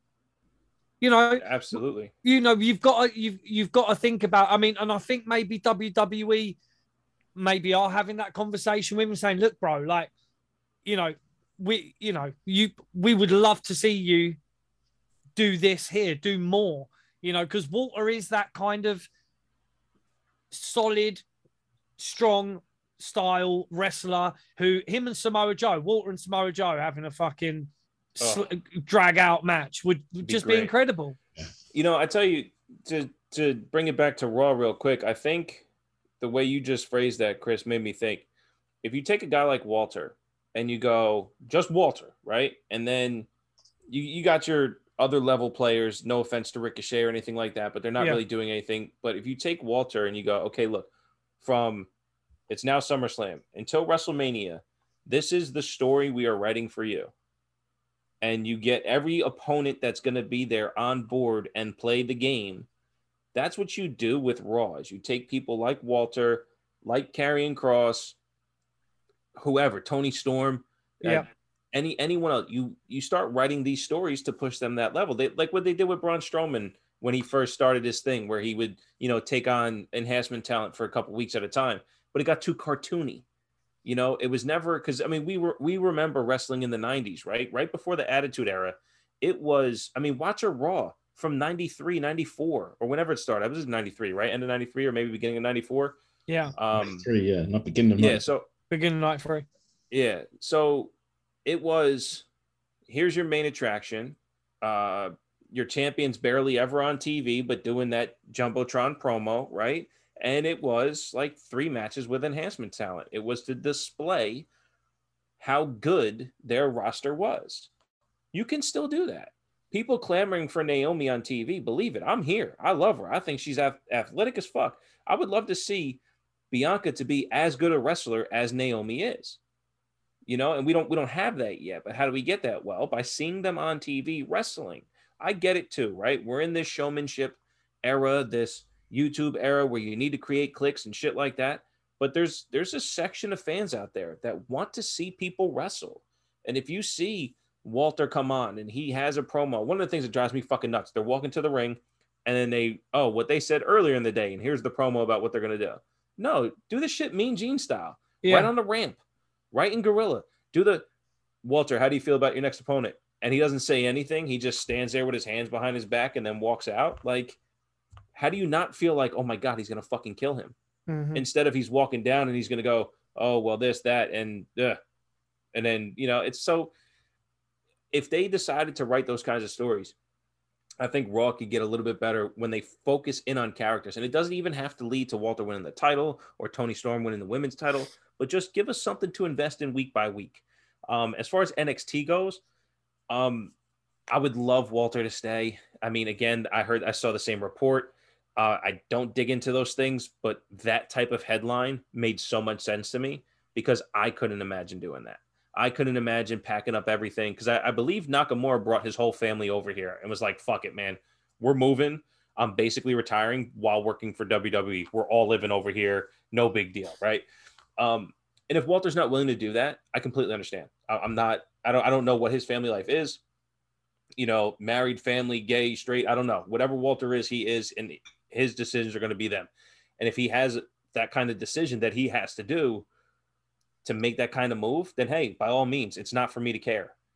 I, I every time I watch Walter, I go, I cannot believe I don't watch more of this guy. He is incredible. He is he's almost perfect. He really is almost perfect as a wrestler. Um, watching the the Dragunov two, watching that match the second time, I still don't fully understand their style of wrestling because there's there's too much realism to it. You know, it's it's too like on the nose without being a real fight. And I'm like, I'm too caught up in the actual hit than what the full complement of what going what's going on, if that makes sense. That's a that's a very British European style that has, has gone on for decades. Like, you know, something we did speak about with uh, Regal and Finlay going in. Re- Regal, yeah, yeah, like they just, as well as you know the wrestling stuff, they were, you know, they were laying it on pretty thick. They were going in heavy with their shots. There's even a couple of punches. Even when Dave Taylor came down, he laid one in. Like yeah. it was. It's just. It's just sometimes how they are. But you've you've still got guys like Dave Taylor working for WWE. Yeah. You've got yeah. these guys that like British wrestlers are ingrained in the wrestling business, and that style, that kind of, I, I call it strong style, but it's not. It's like the kind of your realistic kind of if wrestling was real, kind of, you know what I mean? Like, yeah, that's well, that's explain. how I phrased it too. Like, I I was on the fence about calling it British strong style because number one, I don't know what it is, right? I don't I don't actually know what British strong style is. I get yeah. it, right? It's guys from the UK beating the shit out of each other, like, yeah, that's the way you dumb it down, right? But like in realism, like I didn't want to call it something, and then again, rewatching it, it's not as technical as what Pete Dunne will do, but there was so much technique to it. Like it was flying by how you know smart I am to wrestling, how keen I am on UFC. Like the even like the wrist locks and shit that Dragunov was doing. I'm like, I don't even see this shit in fucking jujitsu matches. Like, yeah. what the fuck is going on? And it's it was it was just this brutality masterpiece of of awesomeness. And I still don't fully understand it. So I would love nothing more than, than to watch more Walter, more Walter, more Walter. I would love for him to do the fucking just ring up David Beckham and be like, hey man, remember when you played for the Galaxy for what was it like 10 years, 250 million dollars? Like, was that the right thing? He's like, Yeah, man, take the fucking money. Like, whatever it would take to get Walter here on a regular basis, having these kind of matches, and fuck it, man, put an opt-out clause in. The second he hates a booking, fucking go back. We would all understand dude. I understand because he is I'm, so close to fucking perfect, man. Yeah, he, uh, I would so close to perfect. You know, and that is what maybe Raw needs as well, like some kind of, you know, because that kind of style of wrestling, people might assume. I don't know if this is more of an issue with the higher ups in WWE. Like, no, no, they they won't want to see that. They want to see this or they want to see this. Like, give them a taste of it, man. Like even like say, give Walter a, a, a, short term contract of, of going on to maybe Raw or you know whatever, and and right. saying right, this is what we're going to do for six months. We're going to work up to this. We're going to let you, you know, we're going to do because they're gonna they've got to push him because he's a fucking beast. Um, you know, so that that would be incredible. That is what I take. I mean, I watched NXT Takeover, and I I enjoyed it. I did enjoy it. Um, but the the Walter Dragunov match, just when I watched it, I was like, man, why is Walter not in the fucking states, man? Why is he not? You know, you, you know, this similar to what you. Why are we not watching more of this guy? Yeah. Um, and maybe for whatever reason, like you say, he doesn't want to leave the UK because he's, but he's got complacent, I think, and that that is that can be an issue because what's he going to do now? I mean, he can't just keep feuding with Dragunov for the next you know, a, a year and then. I think they might have. Can I ask you guys a question? One. Can I ask you guys a question about Walter? Yeah. Objectively, because I don't, I don't know if you actually. I mean, let me be, you know, a bit um, culturally insensitive here. he's a UK guy. Uh, he's a Europe guy. I don't know if you guys have seen more. I'm assuming you have because that's what you know we do. Um, I assume you guys see more of him because he's based over in the UK, uh, in Europe. What's his ceiling? When I watch him, I think his ceiling is honestly maybe even undefined at the moment. But what do you think his ceiling is? Me personally, I think he's. I think he's got he's got championship written all over him, but that's just me. That's not, you know, because you know because he works over here because he does stuff in Europe. I think he's such an imposing figure. I think he, the way even the way he carries himself, I just think he's got that vibe that is championship. And not, I'm not talking about US championship, Intercontinental championship. I mean, big championship, big time matches.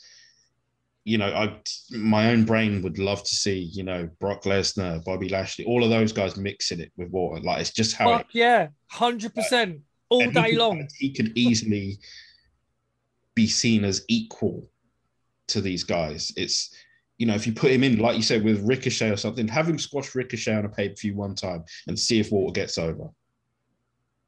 You know, see if the fans react to it. I mean, would. It's yeah. a question that was posed on a Twitter space. Would you take one shot from Walter or ten of the um, ten of the shots from Sheamus? And um, I can't remember what you picked. Oh, I think I'm one and done.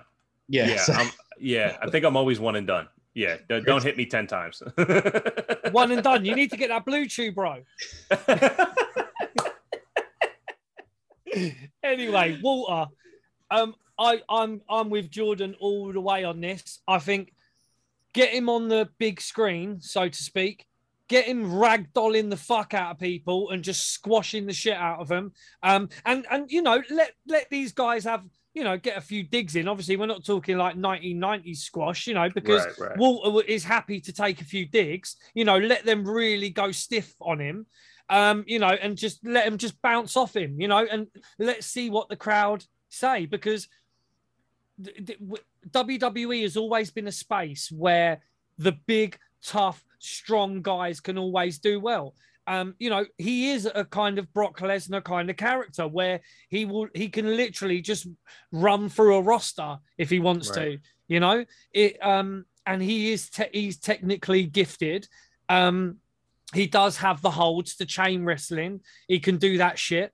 Um, you know, and he does look like one of these old school, you know, tough guys, you know, heels because he's got that kind of Eastern European, Russian esque kind of heat that he could especially garner in in, in America, uh, in, in in the stadiums and stuff like that. You know, he, I don't want to compare him to Miro because he's not like that. You know, I think he is more pure a character um, than, than Miro, maybe. But I, I think let him go. They've got to. They've got to try it, you know, suck it and see, as they say, you know. They've got to just give people a taste of it and just see what people say, you know. Let let him do something. Get him over there, just speak to him. Triple H, I know you listen to the podcast. Yeah, we know this. Right, Paul, Pablo, as we call him. Yeah.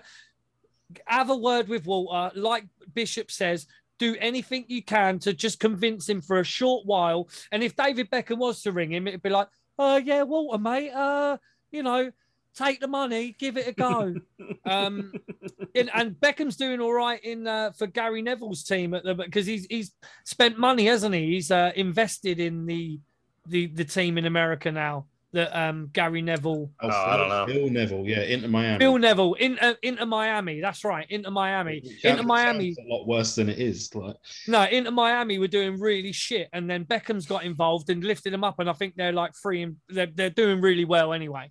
Um, you know, so you've got to give it a go. They've got to get Beckham on the phone to him, like you say, and just someone's got to just sit him down and just say, look, you're getting.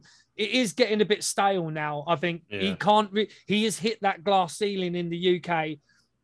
Even if they they sent him to, I, I think if they're going to take him to America, he does need to go to Raw rather than NXT because it would be I mean, just imagine him and Sheamus beating the shit out of each other for 35 minutes. I mean, that's, I, I mean, and I think Sheamus today is doing some of the most incredible performing he's ever had. He he is fully there for his opponent, and his offense not just brutal but so crisp. Man, he makes almost no mistakes. And I know, I know we British, were marking out crazy for that British. for that fucking headbutt on the spaces, man. yeah, that headbutt to Damian Priest, Jesus. I mean, he he said, "Welcome to the big well, leagues" man. with that one. yeah. Well, yeah, we we are marks for British wrestlers, and we know that when you train in British wrestling, we you know you learn that technical style. You learn that Brit- the first things we're learning are like. A, a chain wrestling. No one's teaching people fucking hurricanranas, none Yeah, of that yeah. kind of shit. It's literally like you're learning wrist locks, elbow locks, ankle locks. You know, in it, Jordan, like the first, Mm-hmm. literally, we were doing drills in. It was chain wrestling. It was all you know that kind of stuff. You know, and we're It's just the been for a sucker. for weeks. Seriously, like no, not one punch was thrown for Not one punch. maybe, maybe even a couple of months. Hundred percent, man. It was all no. This is what we need to learn. This is what you need to get down. This is how we build up from the ground up. And all these guys, Sheamus trained with people that we trained with. I know for a fact that someone that we trained uh, in his gym, Len Davis, um, had a lot of Sheamus spent a lot of time in in around him. Um, you know, so we we know these guys that how it's all been built up, how they train is all it, it's a different kind of style. I won't say it's like the the dojo style in in Japan. It's not quite as brutal as that, but it's very much focused on the technical realism of it and not the the catch as catch can. Yeah, yeah. Do you get what I'm saying? Like yeah, the, yeah. the, the No, more absolutely. showy kind of stuff. Like, and that's what I think maybe fucking inject Raw with a little bit of of that, you know, with with Walter and who knows, man, you know, who knows what could be. Mo- we're gonna I'm gonna move this on because this is a this is a subject that I, I genuinely want to hear what the pair of you have to say about this. Oh boy. Um, and we are heading to Jacksonville. Uh-oh. Yes, home of the Jags. Let's hope they get fucked up this year. And uh Yeah. and and the best the best Chris in podcasting, your best friend lives there, right? Yeah, man, TK all day. Um, yeah, I got some stuff on Yeah. TK coming, but let's start with the biggest story of him of the of it. The whole thing is CM Punk. Yeah, he came back. Yes, it was a big pop. Blah blah blah. You know that was there was nothing wrong with pop. It's great. Um, is it worth it long term? Is he going to stick around for four years? Is he gonna is he going to be putting over? You know, Pac or I don't know, someone is he, I'm pretty sure he's not even putting over Darby this like at this show coming up. Is he putting over I don't know, Ricky Starks, someone like that? he's not there for that, bro. He's not there for that. I'm sorry to jump in. He ain't there for that, man. Like he's come back. Tony Khan is a fucking CM Punk mark. Pu- Punk is going to have the title real soon. Um, it, it- end of story. He's not there to put anyone over. He ain't there to do no fucking jobs. He's there to to push the company forward and be the face of that shit um, for however long it lasts. You know, people are happy right now. They got their they got their pop. They were correct in their uh, evaluation that he was coming back. The dirt sheets and AEW worked together to create this narrative. Yes, you know, it, it's not even like you know, it, it it's more of a it was more of a marketing exercise. The whole CM Punk thing. It was it was marketing. It was smart marketing. It was right. Let's release this. It's same with the you know um Daniel Bryan, Brian Danielson. You know, I think if he turns up in AEW, that's been a, a clever marketing tool. You know, but are these guys really going to make a difference and, and bring up these these other guys? Probably not. They're there to do their own thing. They're there to, you know, have their own moments. I think they're here to have a second wind. It's the NWO all again. You know, they are not there. CM CM Punk ain't putting no one over. Let me just say, he's not putting no. Who's, you know, what is the point in him going there to lose? He's not there to lose, is he? Let's be honest. People got ice cream bars. They'll be happy for a little bit, but if he loses, they're going to be like, "Oh fucking hell!" You know, it's not gonna. It's not gonna work, man. It's not gonna work. Sorry. Yeah, I, I tell you, for a while I had this this notion that I can convince people to keep the same energy, right? Oh, why is Goldberg here? Well, Chris Jericho's your champion. Oh, why is Brock Lesnar coming back when you could sign this person? Oh, well, you just brought back CM Punk. Like, you don't get Yep. to pick and choose what these companies do, right? I mean, look, I I I stopped going to Raw as a as a visitor or as a, a patron to Raw because I got to hear CM Punk chants and ECW chants, all shit that wasn't going to happen, right? ECW is not going to. If you chant ECW loud enough at a WWE show, did you know that all the graphics change to ECW and Paul Heyman comes out? Because that's what it sounds like they're trying to do, right? Like then Sandman comes down and he starts fucking crashing beers, or is that Sabu? I don't know. It's one of them, right? So when when they do these things as fans, it's sacrifices from what I'm trying to watch. Now that's me as a cynical viewer, but it's also me as know that I'm not the only one. So I always hated all that shit, and it made me hate CM Punk. And then I got to listen to CM Punk on whether it's WWE backstage or somebody's podcast where he's talking, never saying anything nice about the business, but always framing it as WWE is the bad guy. So that's part of your Raw question, JB. What's wrong with it? Well, it's shit on by former wrestlers who don't like WWE anymore. And now it's in the ecosystem to hate that kind of shit. So I'm just hoping. Number one thing I'm hoping for with CM Punk being back is that they don't chant it at WWE shows anymore. That's my number one. Number two, what happens next? Right? Punk's here. What happens next? We can talk about the pop and all that shit. Like you said, it was a marketing ploy. I said it too. I was I was skeptical on my show. I yeah. said, look, are, how many weeks is enough? How many weeks is enough that Punk is going to be here and he's not here? to where AW fans go, okay, enough is enough. I'm not going to watch anymore because you're telling me this is going to happen and then it doesn't. And then they kept teeing it up perfectly for the Chicago pop. I get it. I get it. The moment was fucking incredible. To say that it wasn't orchestrated is again saying that you think you know what Vince is doing. You don't. It, but it is such a fact that it was in Chicago for a reason. They were saying it like I don't. Fi- I blocked all dirt sheets all of them. And I still knew Punk was coming. You know what I mean? It was such in the ethos of what people were talking about. It's just like the the shit I was I was at the bowling alley earlier with the family, and this guy saw my Alexa Bliss shirt. It was like, "Hey man, uh, do you watch AEW too?" I said, and I was like, I, I really can't have this conversation. I was like, I I try and I can't. He's like, "Oh, but what about that Judas thing?" I was like, "What do you mean?" He's like, "Oh, when the crowd was singing everything." I was like, "Oh, when they said the week before that he can't walk out to it. And then they started po- posting the lyrics every day online so that everyone in the crowd would have the lyrics well. to sing to it. Like, yeah, even like, Jericho cool said, said, yeah, yeah, it was cool, but you're also making people do it, not having it organic. So, okay, the CM Punk chant or the CM Punk thing wasn't organic. It was orchestrated. It happened. It was dope. The promo, scatterbrained right? He even said he he wasn't think he didn't think about it, didn't write it down, none of that stuff. He he's thought about it for years, didn't know what he was going to say. He said everything to make sure the crowd was on his side. I get it. Promo 101, right? The next week, throwing digs at WWE again, shouts out his wife, uh, tells the crowd, hey, uh, the yes chant, that's somebody else's stick. You just got to be a little bit more patient. So he's even saying, hey, Daniel Bryan's going to show up, right? Okay.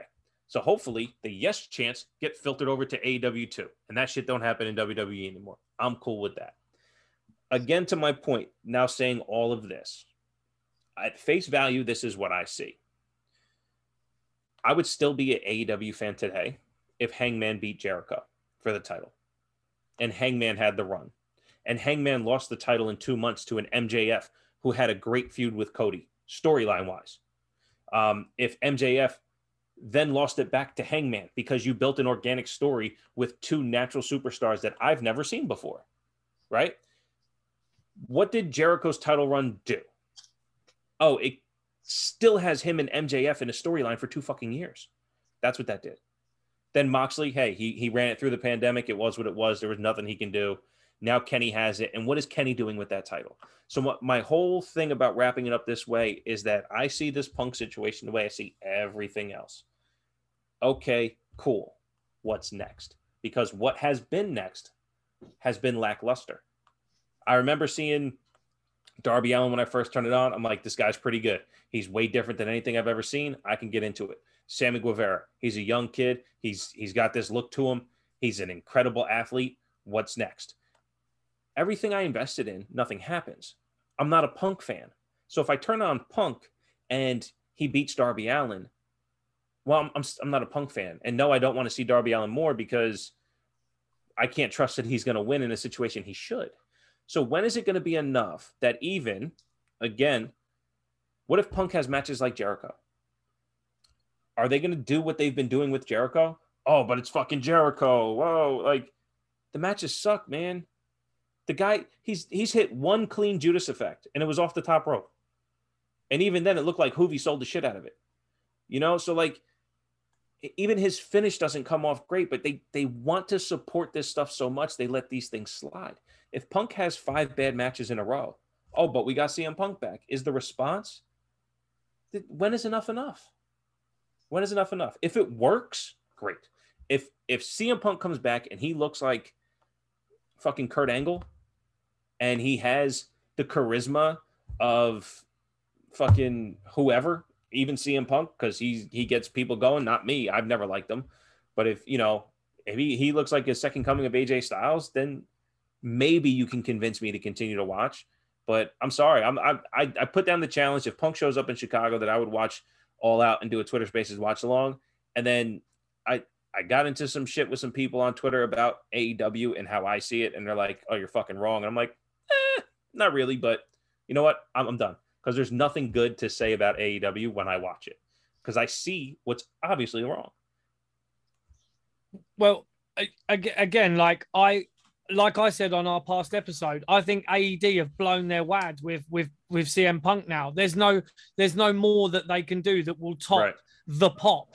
Yeah, like it, it's that's it. There, there's no higher he can go. What's he going to do? Get the title, and then that's it. It's like a it's like an ego project for for for him coming back in in this manner i think uh, and it's a, a, kind of ego boost for him and it's all also tk um being able to say look what i did i was right. the one that brought um cm punk back to wrestling because he lost his smile do you know what i mean so fucking yeah i know jb you love that one so it, it's it's one of them where it's just a vanity project it's not fucking. I don't think it's going to do any benefits to anyone on the roster of AEW. Well, and that's the thing. I'm I'm cynical because I've never seen something that made me keep watching CM Punk. That's me, right? So what would it take for me to tune in and continue to tune in? It would be really good matches, which are possible. You know, yeah. really good matches. Um, regardless of outcome, storyline makes sense and that's where we get into some some trouble with AEW is storyline making sense. Um, shouts to the dogs running through the. I don't know if you guys can hear that, but they're running through the dining room right now. Okay. fucking dogs. It's, but no, um, it's going to be really good matches. It's going to be sustained outcomes of storyline, and, and I, I I don't know. I don't know if that can happen. He's in his mid forties. And I've, hey, I said it on my show too. Most of the WWE guys who are putting on incredible work, they are the older guys. AJ Styles. I mean, Roman's probably the youngest of the best performers. JB, you said it. How great is Bobby Lashley right now? Guy's in his mid 40s. He's fucking incredible. You know, so is it possible? Yeah, but are the older wrestlers in AEW the ones doing great work? No. You know, the first time I tapped out on AEW was when Matt Hardy almost died. You know, he takes that spear from Sammy Guevara. They call off the match. They restart the match. And oh, on Dynamite, whose fault was it? Matt Hardy was the only one taking shit for it. Mm. Like you, you can't do that. So what's going to happen here, dude? I don't know. I hope it works. But the last thing I need to see as a wrestling viewer is for it not to work, and fans go, "Oh, but it's working." JB, JB what do you reckon, bro? Yeah, I, I got a few things like what you know what they're not going to beat the pop in Chicago. So what next? They're only going to have him work matches in Chicago. Like if my other thing about hometown pops is another thing, you know, because is CM Punk going to be more over than Pac in Newcastle? No. Brit in Britburg. Yeah, uh, yeah. I mean, yep. same thing. Is you know in Pittsburgh? Is he going to be as over as you know Britt Baker? Maybe. Who knows? But those pops are going to get less and less loud each time he comes out when he's not in Chicago. What happens when he goes to North Carolina and they're, you know, big Omega marks over there? Like, his, I think his ego might take a bit of a beating when he's not the loudest cheered man in the room. And for me, that's just that's why I don't think this will be as long term as everyone thinks. I think he might grind out a year or two, and then, which is why I've got respect for Jericho because Jericho will keep going. You know, as as as bad as those matches can be, and they have been bad. They I- have been bad. I will message Chris on a weekly basis when you know Thursday rolls around in the afternoon. and I'm trying to watch Dynamite, and it is fucking terrible. It- to the point where he needs an IV most of the time. Like it's fucking, you know, and we're not just like because even I'm, me, I'm I'm- messaging Chris for support at this point. yeah, emotional I need support. It's like it shows it's so bad. The mop his Well, how does it? How do you guys think it works? How do you think it can be good, or do you think there's no chance it can be good because it's all downhill from here? Is there a way he's to, to even bring that back? He's got to put over a couple of people. Punk has, in particular, in that way. And as far as the rest of the show goes, you know, there's oh man, I mean the we already know that the that the roster is pretty swollen. They've got three or four shows now. Was it four shows? Yeah, I think so because the the two Dark on Dark YouTube. Elevation, Rampage. Dark Elevation is not a wrestling show. It is a squash match extravaganza. Okay. It is fucking, and not even in a good way. It's like so. I mean, you can have a way of showcasing your talent that doesn't involve them squashing people in five seconds. Um, you know, they it, it is really bad. Like you can have squash matches, you can have enhancement talent, you can have local guys coming in, but in the way that they did it in AEW Dark Elevation, dude, it was really like it was just really poorly done. It was it was just oh, it was fucking so like carny. It was it was terrible. Like it really was like interview with them. Yeah, I'm gonna fucking do this, this, this, this. Then they're in the ring, squash the shit out of them in two seconds. Yay! You know, it was it was so bad. You can do it in a better way, like you're saying, um, Bishop. You know, you, we can have enhancement talent. You can showcase how good your guys are, but it's all dependent on the way that you do it and the way on. Have you ever watched the Dark Elevation? Nah, Fuck, dude. Honestly, man, take some Prozac and watch it. Right? It is. You'll need the Prozac probably twenty minutes in. It is. It will literally like. I can't explain it. It was just so like predictable. It was just so. I, I can't explain it. It was terrible. It was, and I've watched a few dark elevations. I've watched a few darks. Um, I have the, the it, where I work. I run my own business, so if it's a bit quiet, I've got my telly in the corner and I can watch YouTube or whatever. You know, even when it's busy and I should be working, sometimes I'm just fucking watching wrestling. But anyway, um, you know, so I, I can watch it and, you know, I'll chuck it on YouTube and just see what's happening and see what new guys are coming through. And, you know, AEW is in, it, they're, they're very close to being what they say WWE is and having to release a load of people because they're signed they've signed a lot of talent. They've got a lot of people on their books. They've not got a lot of quality TV time. You know Rampage is only an hour and it has like 3 4 matches on it at max. Um they really don't have and we've said this again before they don't have the infrastructure to support that many top tier big stars. They don't have the infrastructure to give equal TV time to your your uh, Omegas, to the elite, you know, to uh, Daniel Bryan, Brian Danielson, you know, CM Punk, you know, MJF, which don't he don't even get near enough time as he should. Um, you know, I love Maxwell. I think they're fucking dropping the ball over and over with it. Like, I want to see MJ. You know what? CM Punk, right? I know you probably listen to the podcast. So, what you should do, Phil, is have MJF come out and just literally just lay into him week after week and just be like, yeah, you know, just be real. Let MJF be real. This is my fantasy booking moment. Let MJF just come out there and go, look, dude, you've had your moment. You had your Chicago pop. Everyone got their fucking ice cream bars. Great. Yay. Now down to the real business. You're a fucking has been. I'm the future. yeah. Do you know what I mean? Like, this is what they need to do. They need to realize what they've got. I, I wouldn't be surprised if MJF does get signed by WWE. I mean, you Well, he's he's in the context of what people think Raw is. He's perfect for Raw, right? Because he's been rinse and repeat. Every time he's on TV, he's doing the same thing over and over again for the last two years. yeah It's a little bit mizzy, isn't it? yeah but yeah and- with an edge, and I don't mind it. Yeah, with an edge. I, I'm I'm here for it, man. I you know I think that M- MJF done correctly would really just be laying into all these old stars, you know, the Stings, you know. And don't get me wrong, I love Sting. I've got you know, it's not. I'm not saying this to fucking knock anyone down, but when you've got 60 year old guys, you know, the 45 year old guys coming back, you know, you've got this young hungry guy who, you know. He, He knows sold a table spot. That's it. I'm done. Like, Yeah, I mean, got up and just started beating his chest or whatever. I'm like, nah, man, this is, this is He not watched- me. He watched a, an old Hawk match where he no sold the DDT and he thought, fuck, man, I'm forgetting we can do this. Let me fucking yeah. no sell that shit. Um, no, I mean, a- AEW is, is, they don't have the infrastructure yet to support the roster. So I saw someone on a, on a, on an AEW group, and I, I said this in the last show.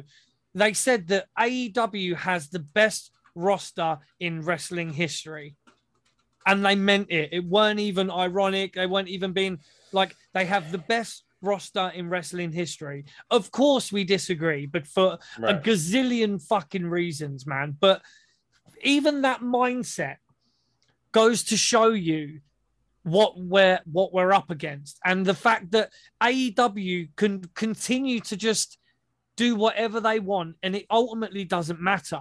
There's no logic there's no reason. Their their core fan base is always going to just be ride or die. So us having these conversations about how AEW can do this or are, what are they going to do with CM Punk and what are they going to do with Bryan Danielson and all this shit it ultimately don't matter because Yeah. their their core fan base is always going to be there for whatever they shove down their throat and they're just going to love it This is the So- worst point. Go, of go ahead, Jibby. Sorry. Sorry, man. Um, like Hangman Page being built up, built up, built up, built up as far as he can go, and then he gets put in the fucking freezer. He's that cold. He they job him, and I'm sorry, this is a job. They job him on TV in a tag match of all things, and that's it. He's gone. Like there's no, there's no like, and this is this is the point of you know, the ride or dies, you know, you're, you're essentially TK is pissing in my water and telling me it's orange squash. And it's, it's like, and I can't, I, I no longer trust that process. You know, QT Marshall coming out on my TV every you fucking, love him and I'm like, this guy, you know, oh, he's the, what is he, the director of creative or something? He's booking him fucking self into TV spots that he does not deserve. He's the Kevin Sullivan of No, yeah. AEW. fuck me, Kevin Sullivan. It could be it could be any one of those bookers in the 80s or 90s that thought they were the fucking star. And oh man, I if I could skip a match I all out, it would be that one. Like, I mean, I asked you in the Q and A, are you going to buy all out? And um, how are you feeling about that now? Still no. No, definitely no, definitely no, no. Because again, you know, and and I I I may or may not. It depends on how my Saturday or Sunday night is going. I may or may not do the whole, you know, click click click. Oh, I found it type of thing, um, just to see. Because I, I've said this again. Like I have no problem liking more wrestling. I don't have a problem with that. same It's I, I do a podcast because I like wrestling, and and honestly, in 2021, we are allowed to say I like wrestling, and I think it's fucking cool. Yeah. You know, because I mean, we all went through it in the in the in the 90s and, and early 2000s, where like, oh, that's lame, even when it was at its hottest. Now there's like a, a new appreciation for what it is, and I think it's because we're all behind the curtain a little bit. But the more they put in front of us that we can't see behind the curtain is actually when it's better and everything AEW goes is not man. There's no fucking curtain. Fuck that. Fuck the curtain. You know, But I call the- out the Young Bucks all the time for missing Yeah. the Meltzer driver, and they're like, "Oh, we missed it. Hey, but we pinned them." Like, that's stupid.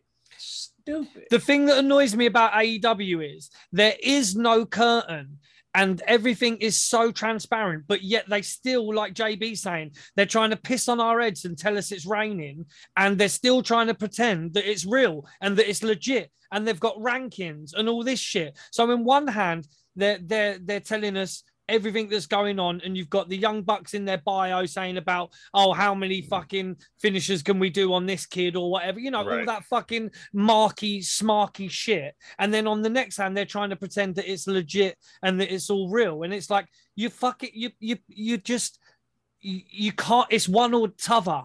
So there, there's a good one. So when they did the Space Jam thing, um, which I believe that was episode 100 that we were watching for Dynamite, and uh, or maybe it's just that I don't, I don't even remember. Yeah, I think it was. Yeah. Anyway, yeah. um, they missed all that stuff. I called it out in one of our group chats, and they're like, "Oh, you just hate them because you're supposed to. You're getting worked." I'm like, "No. If they do 150 super kicks every single match, but every super kick isn't telegraphed. Every super kick means something. Every super kick leads to the next thing. Then the match makes sense, and I can't say." I don't like them because they suck. I can say I don't like them because they're assholes, but man, can they wrestle? And that's not what we get. No. At least what I see. And when I call that out, I'm just getting worked. No, I'm not getting worked. I know how to get worked. Roman does it to me every fucking Friday. I see Roman, I'm like, man, that guy's got some shit. Then he's like, this, that. Even when he did the missionary line, I laughed. And I Cena comes out and I'm like, yeah, Cena's gonna whoop his ass. I'm like, son of a bitch, I got worked. I got worked because I, I recognize the good guy comes and I feel better. And I'm like, oh shit, I got worked. Mm. That's what this is supposed to be. So when the Young Bucks do it, again, if if they hit when they did the slam dunk Meltzer driver, right? They missed the dunk, they missed the driver, and the guy still has to sell the whole time as if it happened to him. yeah That's not me hating and getting worked. That's me not liking what happened because they missed everything and they make me look like a fool for trying to pay attention and their opponent look like a fool for allowing him to stay that way. It's it's that's the kind of shit I'm talking about. I don't care if I hate the Young Bucks because they win in a bullshit way. I don't mind that. But it doesn't look good. You can see every move coming. So I don't like them because I think they suck. If they were good, then I would likely I would like to say, "Oh, I don't like them right now, but man, can they wrestle?" There's a big difference.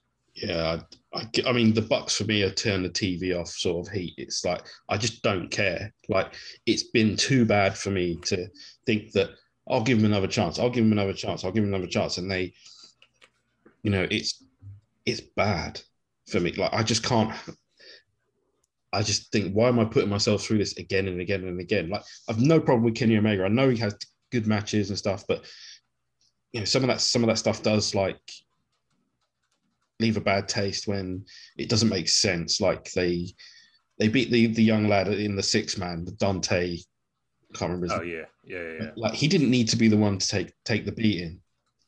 Like it was just it was egomania running wild. Well, wasn't he the most over the week before? Wasn't he the one that they were Yeah. all chanting about the week before, and and that's all we heard for a week was how But- great that kid yeah, did. and this is but then this he got is the, the shit thing beat out of him the following week. Yeah. The, the Bucks ain't putting no one over. Yeah. Kenny Omega ain't putting no one over. Chris Jericho literally had to have his fucking arm broken to fucking put over MJF to a point, but it- he put over MJF in the final match. But all five fucking labors or whatever made him look like a real tough guy. You know, so really, is he really He- putting yeah, him he over? Look like that against Wardlow. Like You get what I'm saying? So, Well, you so and let me. I, I want. I do want to put this out there for anyone listening who listens to you guys but doesn't listen to me. I don't want to come out as if I just want to bash AEW. I want to give a, a prime example on on how I view specifically the Young Bucks. When AEW first launched, the Young Bucks were in a feud with the Lucha Brothers for the AAA Tag Team Championships before the AEW Tag Championships were even a thing. Right. The very first match they had in on an AEW program I watched with the sound off and I go, "Did everything, everybody was missing their spot. Why are people missing their spots? They're doing cool shit. They're, why is everyone missing their fucking spot? This is crazy. Looks stupid. I watched it back with the sound on, and the commentary is saying during the entire match that the Lucha Brothers just traveled in from Mexico. They've been wrestling X amount of days straight. They must be exhausted. And as I watch it with the commentary, I go, this, this match is beautiful. They actually worked me to thinking like they were able to wrestle offbeat. You know what I mean? So like they worked it to be able to wrestle offbeat. I said that's fucking brilliant. The next match, when they all had the time to rest, looked the same exact way, and they were also this was supposed to be the big blow off, and the Young Bucks win the AAA Tag Team Championship. I'm like, I, I don't know what it, it was the same match, but the commentary wasn't saying that they're all tired. These guys have been wrestling for like, and I think in storyline before AEW started, uh, Young Bucks and Lucha Brothers were going for like a couple months, so they should know each other in and out. They should be so synchronous in what they do. But no, it was Young Bucks are doing a spot, Lucha Brothers doing a spot, Young Bucks do a spot, and it's just back and forth of who gets to do what, who gets to do what, instead of them building something together. I'm out. I'm out. So from that point on, I was like, okay, well, here's the Young Buck match. What happens? Oh, same shit. Never mind. Oh, look, there's the Meltzer driver. Hey, another super kick coming. Oh, BTE trigger. Like I see all this stuff. It's it's right there. And so when they had the opportunity, I was in because they did something I've never seen before. They wrestled off beat on purpose. At least that's what commentary said. And then I watched it again. I'm like, oh no, no, they just wrestle off beat. So I, I don't want people to think that I shit on it just to shit on it, but I give everything an opportunity, and it just doesn't land. It doesn't land. Yeah, that's uh so that's a, is that a no for all out then, all three? Yeah, Yeah. so yeah, most likely, Chris, most likely. a no. man I again I don't I I'm the same as Bishop man and and we say this every single week. We don't want people to think that we just want to shit on AEW because when AEW started I'm as much as anybody had that fucking boner thinking yeah dude another wrestling company is to mix things up. It's going to have a mix of young guys. It's going to have some older guys. It's going to be able to hopefully fill the space and uh, uh, uh, of what maybe a WCW or a TNA in its heyday kind of did. It will give us something else to watch. It can never be a bad thing when the guys and gals have got somewhere else to work. I was excited as anybody else. I buy their merchandise. I've bought their figures. I've bought, sorry, action figures, not toys. Um, you know, so I've bought their the rings. I've bought the action figures. I I I I want them to succeed so bad, but what the the problem is that they're I, I think maybe their intentions when they first came into it were we're going to be a place where other guys can come in and we can build up this young talent and we can be different. What has happened, uh, either inadvertently or it's just what happens, is when you have a booking committee that is made up of active roster wrestlers, you're always going to get the guys that are saying, yeah, but, but maybe I'll just keep going over. Maybe, maybe I'll just hold on to the belt another week. Um, That doesn't work for me, brother. they, they, you know, they, they, you know, they got dusty. You know, like it, it's like we had an interview with Chris Hamrick, and it was um he he said something to Alex Shane, weren't it, about him keeping the belt, and he's like, oh, who's writing this, Dusty? You know, like so it, it's the similar thing. You know, you've got and and to be fair to him, Cody Rhodes. Um, he hasn't actually he, he's written himself into storylines, but he hasn't given himself the gold. And if anything, we've spoken about this in a previous thing. TNT title for a bit. Yeah, you know, but I, I would be happy to see Cody come in and fucking take it off Omega. I'd be happy I'd, I'd, all day long. Um, I, Well, Cody, I say this every time I turn it on, and sorry, JB, to cut you off, but I, every time I turn it on, the and I see Cody, only thing that comes to my mind is, man, Cody loves himself some Cody, man. He Yeah. gets these entrances that are fucking pomp and circumstance out the ass. But something like that, Ogogo build, where they did this thing where they had the opportunity to have Ogogo come out of that being a fucking superstar. yep, He lays on his back. They fucked And- it up. I was, this Has he been anywhere point I was since? About to make. Oh, I'm sorry, JB. Oh, I'm sorry. cool, No, man. but I'm bro- sorry. I took the British guest. point. You're Sorry. guest. I, That point. You get it? No, but the thing is, we did a whole fucking episode. I know. about I heard it, man. We did a whole fucking episode about this could be great. This could be amazing. Ogogo could come through this looking like a fucking superstar, and we really hope it happens. And JB, what did they do? They did what we figured they would do. And What's what's the opposite of what Jericho does? Right. Again, sorry to cut you off. I'm just. I, it's it's it's all hitting you're the me. guest. You're the guest. You speak. Oh, I appreciate that. I just I have my own show where I ramble for fucking an hour and a half by myself. Uh, TWTakesPodcast.com, TWTakesPodcast.com slash TWTs. Uh, Terrible Wrestling Takes Podcast, anywhere podcasts are found. Um, but in all seriousness, it seems like what Jericho was doing is let's build a feud. I'm gonna win. Let's build a feud. I'm gonna win. What if all Cody did? He came out with the same thing, all the sparklers, all this shit, and every single time he lost. How many stars are they building? You have the Mhm. most eyeballs on the guy who means more to AEW than anybody else. The most eyeballs are on Cody. Cody lose. Now you have a fucking superstar. Because look, I said it. I said it back in Stardust days. But Cody's not bad. Cody can actually, like, as a technical wrestler, he's not bad. Now going into the Indies and all that stuff, he decided to incorporate some more shit off the ropes than he was doing before. But and I was a natural fan from the beginning, from the early '90s. The natural Dustin Rhodes, big fan, absolute big fan. He turned into Gold Dust, the character. I was, you know, I don't know, maybe eight, nine when that happened. I was like, this might be a little off to me. And then once I realized it was Dustin, I was like, oh, sacrifice the character in ring work. I'm a huge Dustin guy. Technically, maybe better than almost anybody. He might be like third, fourth on the list as far as all time technical wrestlers go.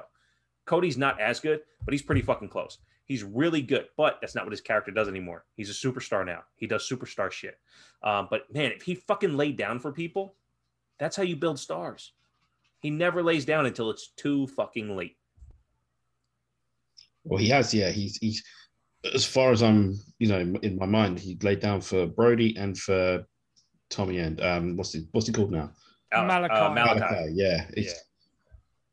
I mean, that Ogogo one hurts because Ogogo had the tools. He had he had the most believable of finishers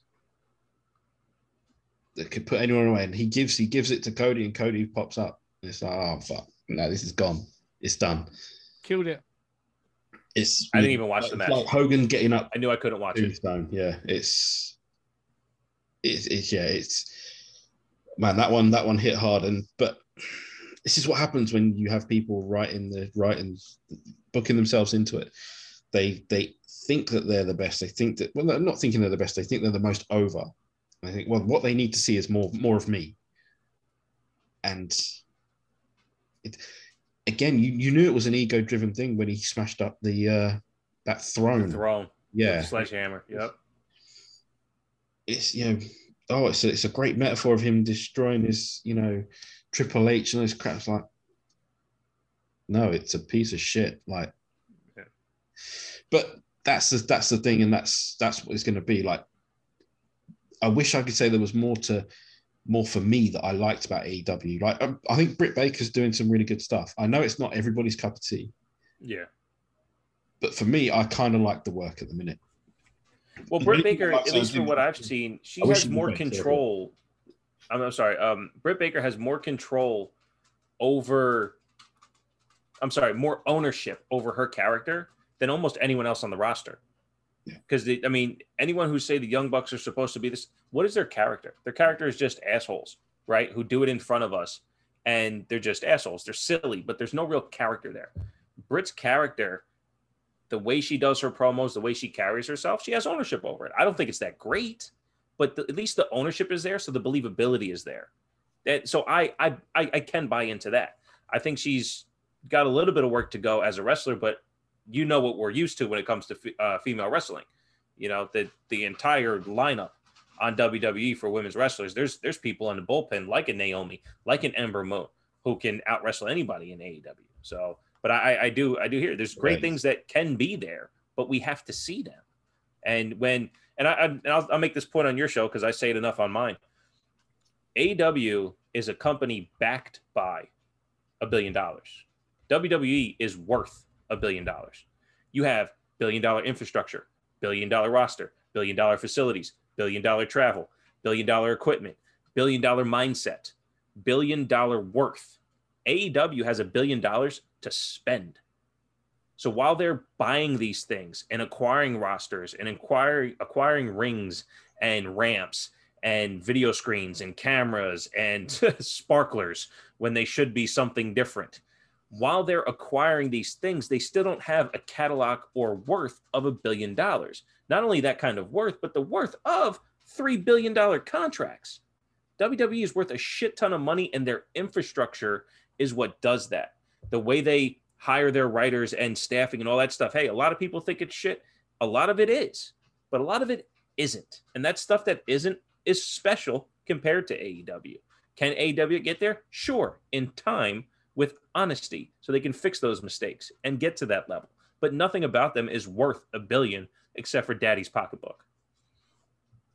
and they, I mean, Tony Khan only said on one of the uh, the wrestling journalists shows, maybe yesterday, day, today even, that they're acquiring more talent. Like, what you can have another show? Is there going to be something Right. else that we're not we're not aware of? Like, you can't even put the talent you've got all. You can't put them all on TV at once, unless there's one big ass faction like an NWO, and they all come out together. Like, it's just not possible. But that's what they're trying to do with the factions, ain't it? It's all participation. Get all the faces on the screen at the same time, but no one goes over the fucking writers. But now it's it's another case. Yeah, it, like like you said, like there was a lot of factions that they seem to sort of be fracturing a little bit. Like there's a little less sort of even the inner circle aren't all coming out together. Uh, what was the other one? Pinnacle. I think that's sort of like done and dusted, isn't it? Um, yes, I don't know. Yeah, but more talent just does it doesn't make sense. It you can't even put some of the big the bigger name talent that you've got on TV in something that lasts more than 45 seconds backstage. Well, the question I raised, the question I raised is if you're filming your YouTube shows for broadcast on YouTube, why can't they be filmed like a structured TV show and just broadcast a TV show on YouTube? I, I now I don't know the logistics of making a TV show, but if you have cameras at a product, even if it has to be just one hard cam, I, and I, again, I don't watch those shows. I don't know how they're shot, how many different angles they use. But if you're going to use, let's say, more than one camera, you have one camera for promos, one camera for in ring work, and now you have a wrestling TV show. But like you guys said, it's it's glorified squash matches. It has nothing to do with actual storyline. But if you're going to sign all these people, then just like what uh, Ricochet and Ali did on main event, they broadcasted through Twitter that they're going to Mhm. have this, you know, uh, uh, you know, ma- series of three matches, you know, and and and do this whole thing and just build something up, have some type of story. If you're going to film it for YouTube or film it for main event, why can't you do it within storyline? I don't understand. I don't Well, understand 'cause- why you can't can't do that. Because AEW doesn't have any fucking storylines. That's the problem. Well, that too. Like, you know, they've got all the production down. You know, they are trying to film it like a TV show for YouTube. And AJB, that's like kind of the point. But yeah, it's uh, it's just fucking trash, bro. It's like it is literally there's so many matches on on some of them. It's like you you you know, they have to put 15 match show. Like it's like yeah, 15 matches on a fucking show. And then on the other shows, they're putting the results in the bottom left hand corner. So and so defeated so and so. So and so defeated so and so. It's like you can't keep up with it. It is Wow. just they've got far too many things going on um to to to know what's going on, you know, and because they're all oh, I don't know, they're all trying to get everybody involved all the time. And it just it's just not good. It's just not good. They don't, like I say, they. I keep saying it. They don't have the infrastructure. They don't have the different brands. They don't have a Raw, a SmackDown, an NXT, so they can have three different champions, three different tag champions. They don't have it. So to have a roster that size is fucking pointless. But you mentioned infrastructure. You only have to look at the recent um, the Corbin skits. He's in Vegas. He's doing all this. It's being watched by a ton of people. So everyone sort of knows now that Corbin is no longer this broke guy. He's no longer bum Corbin with the mustard on the shirt and everything like that. I mean, I think WWE's missed out on a million dollars there with the with a replica Corbin mustard on stained shirt. I think that was going to be that was going to be a real killer. But you know, AEW is something missing there. There's something missing. They're not promoting. They're not. I mean, yeah, it's not going to be a skit based show, surely. Like, but the, the marketing wise, it's just it's just not there. Because they're they're pandering to like we say, bro, they, they don't they're Every, pandering every to last tweet was CM Punk like last week. Everything was about CM Punk. There's nothing else. they're pandering to a very on the show. No, they're pandering to that very small demographic. It they don't give a fuck. They're they're they're they're pandering to that New Japan watching, uh, Smart Mark, Meltzer reading, minority of wrestling fans, and those ones will be the ride and dies for AEW. But they're not looking to go global really with with any kind. They're not looking to be WWE. I don't. I, or if they are, they're not doing anything about it. Their their their their focus is they- too to narrow. do shows in the UK. What's that?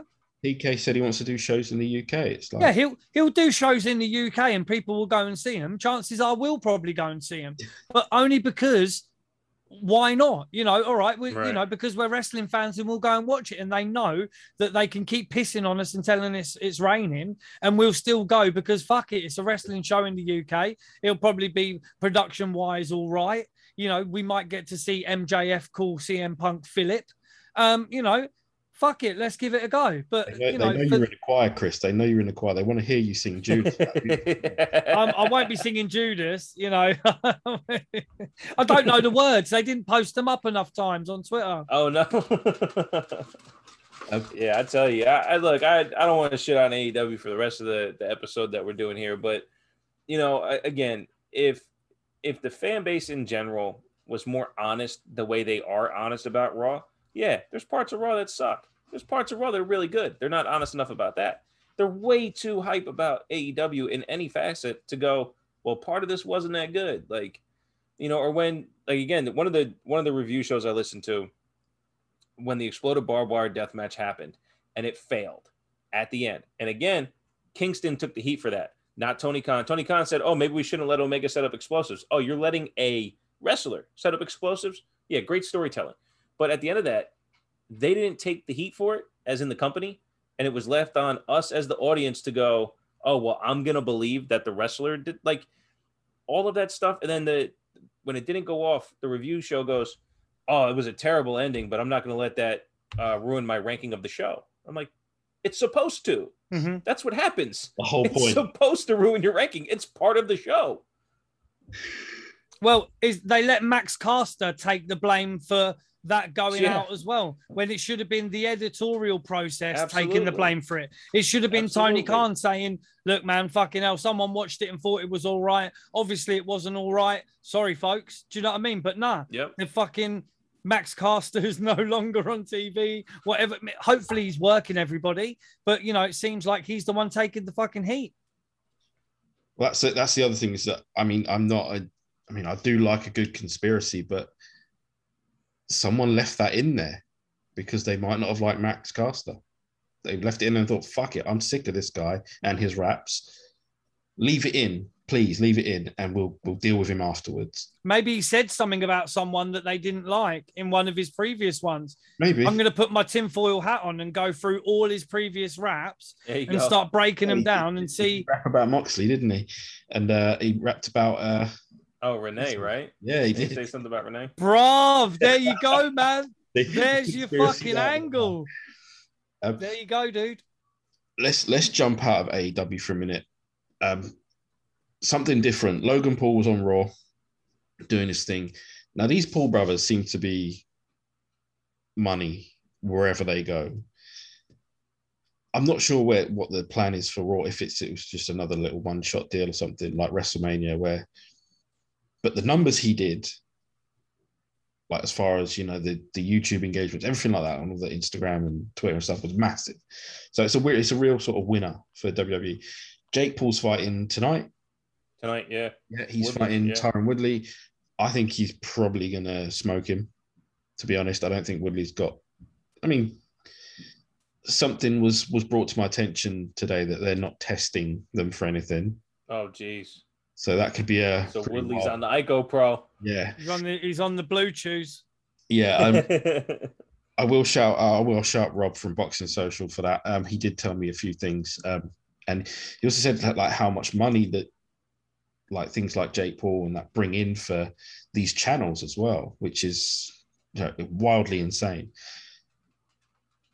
And they, they, I mean, their their influences are from pro wrestling because they've they've just taken everything to an to another level. Um, are you watching Jake Paul tonight? Are you bothered?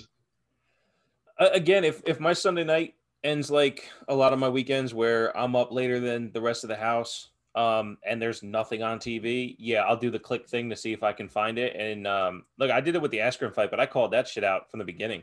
I said in, in order to beat Jake Paul, who can fucking crack, he can hit. Yeah. He can fucking hit. You need footwork and power because you need to crack back. Askren had neither one of those. He's got he had a bum hip. There's nothing you can do. Now Woodley can crack, but he also hasn't cracked in four years. So it's very possible that Jake Paul watches Woodley too, which would be fucking incredible because the difference between uh, Askren and Woodley is that Snoop can't call Woodley melted ice cream. I mean, Chris, are you going to bother with it tonight? I know you probably got work in the morning. Uh, I haven't got work Oh, in the no, morning. it's bank, bank bank holiday. holiday Monday. Um, Yeah. so I haven't got work in the morning. But to be honest, like, I mean, I I don't need to watch it. To be fair, it's one of them ones I'm not really fussed about it. I know it'll probably do numbers, but like you say, it's like their their money, man. It's um, you know, even the involvement in WrestleMania and that is money, and it's all about creating that kind of hype and that buzz.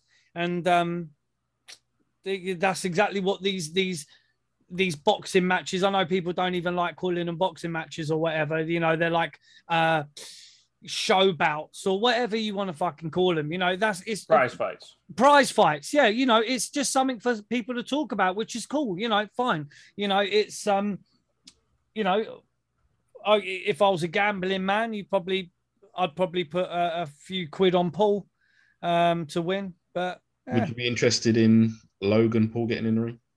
In uh, in the WWE ring? yeah man, hundred percent.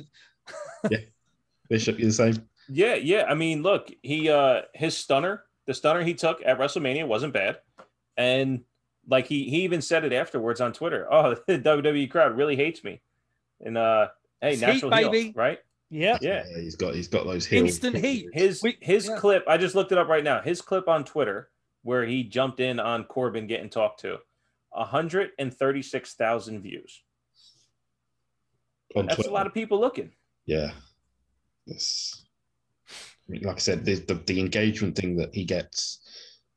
I mean, especially through that WrestleMania, you know, even just the the one bump he took was was insane. And I mean, WWE know they're really good at noticing that sort of thing, and they can they know where the engagement is. Like AEW brought in, was it the uh the Gianni, Gianni, Ama- yeah. Amaponko. What's his second name?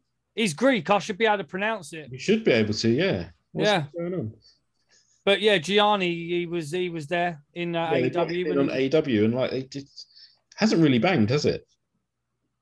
Like he's the what? He's the NBA champion. Am I right?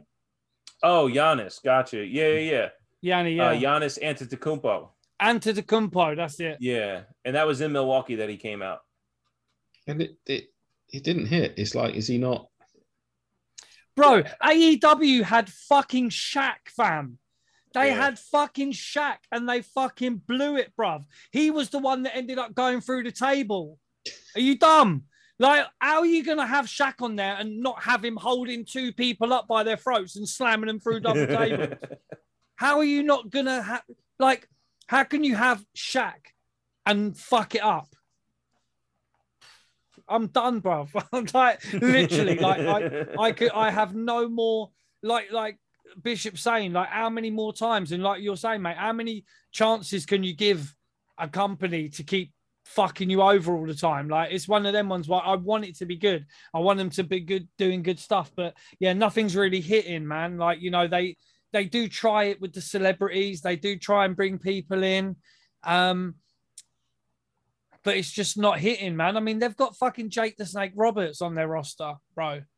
You know? Been on TV as for a while, has he? Nah, you know And what I mean? how captivating was he in the beginning when he first came on and he, he was allowed to promo and get you to the point where you know you were about to and then they started with the I don't know he did that thing where he like fake humped Brandy Rose and shit like Yeah. you know it's it, it's it all becomes to a point where you're as a as a realistic fan where you're supposed to go okay I've had enough Hmm. and that just never happens Yeah. I mean, they, they, they've got double A Arn Anderson. You know, they've got the fucking Tully out. They've got Tully Blanchard. You know, they've got two of the greatest fucking heels the business has ever seen. Ric's coming, man. Woo! Oh, a I'm thousand waiting. percent he's coming. He's jumped on that train and he's on his way. I, he, he's got their he's got their legs up and he's fucking nuzzling. But you know, it, it's it, oh man, they, but they, they just keep taking. They they've got pure gold. They do have pure gold in certain areas, but they just keep. They're the alchemists that do it backwards and they turn gold into fucking cow shit. I'm sorry. I wish it wasn't that way. But anyway, we were talking about something different, and again, we've gone to Jacksonville. Keep ending up. means in- once you go to Jacksonville, you can't leave. You can't like leave. yeah, man, it's like the village. You know what I mean? Uh, yeah, I mean, as far as as far as I go, I mean, like if unless there's anything else anyone needs to add, I think we've gone like two and a half hours. Yeah, we put some time in. We put some time in. I Yeah, mean- I'm, I'm like I say, I I'm, can I'm I can say I can say that I did order a T-shirt. It hasn't arrived yet. I am. I did order a, a, uh beautiful red and black um, TW Takes podcast T-shirt. What? I didn't see the order. When did you order? It's probably under his pseudonym. You know what I mean? Mr. Big. You get me? it's not under Mr. Big. Um, let me check. Uh, Hold on. There's no way. If it is, I didn't get a fucking notification. oh, let's see. It's somewhere. When are you guys gonna make those check grapple and bits and bobs t-shirts? That's what I need. Well, then- we have we do have some T-shirts sort of ready to be made. Is that is that right, Chris? I mean, yeah, man, they're they're ready there. Yeah. But we're just yeah, we're just, Oh, did you order from the the Teespring site? yeah, I think so. Yeah. Oh, okay. Okay. I'll have to check on that. All right. Yeah. For some reason, that one's a little messed up uh, for me to be able to, to view. So, yeah, I have a uh, an international page as well for those across the pond. There Uh, we go. Slash international. But I am willing to ship the stuff that I have at my house to people as well, as long as you throw in a couple shekels to help with shipping. So that's Bro, what I you thought. know what? thought- so I might one get I- a blue meanie one. I'll, I'll, I'll we'll, we'll talk after this, and I'll get a blue meanie one from you, bro. Oh, hell yeah. I'll get a blue you. and black. Hell yeah. Appreciate you What's- guys. When when's the next show? Which what's next? Is it Raw? Yeah, Raw's next, right? Um, and look, the way I record too, just to uh, you know, put a nice little bow on this. I I record off of inspiration. So if something is is really dope and I like it, I'll go for it. Um, SmackDown was really fun this week, and I don't really remember much of it, you know. And it's it was furthering of the story. I thought the end of the night was a little odd with Finn Balor kind of being the one standing tall because there was no celebration or strength in the bloodline. So I'll probably take a little bit of that, add it in with uh, Raw on Monday, drop something maybe Tuesday. Um, if I feel like chatting, if I if I don't get really chance to, you know, maybe Raw doesn't inspire me too much, then I'll take a couple of that, throw it in with NXT, do it all together, boom, and then try to do a SmackDown one on Friday. I'm gonna try to keep up with two a week. I was able to hit that average of two episodes a week before the one year anniversary. So the one year anniversary was last Saturday. Uh, again, JB, thank you for coming on to the one year anniversary watch along with SummerSlam staying way too long, as I said on the last episode. I gotta put that guy to bed, man.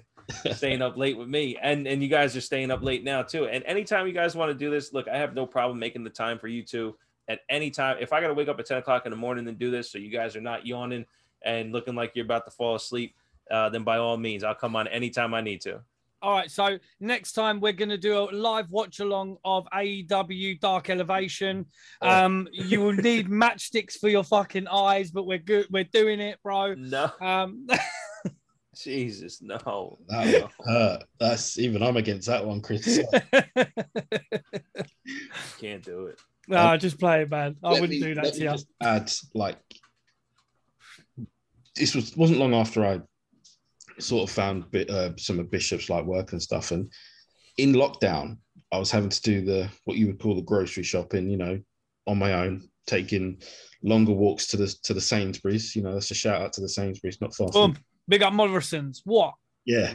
And sometimes I could be gone for an hour or two, like, you know, and that was my accompaniment, accompaniment like in, in my headphones. It was essentially me and Bishop walking around Sainsbury's doing the doing the shopping, it was like it was it was so much easier to do it with you talking to me the whole time.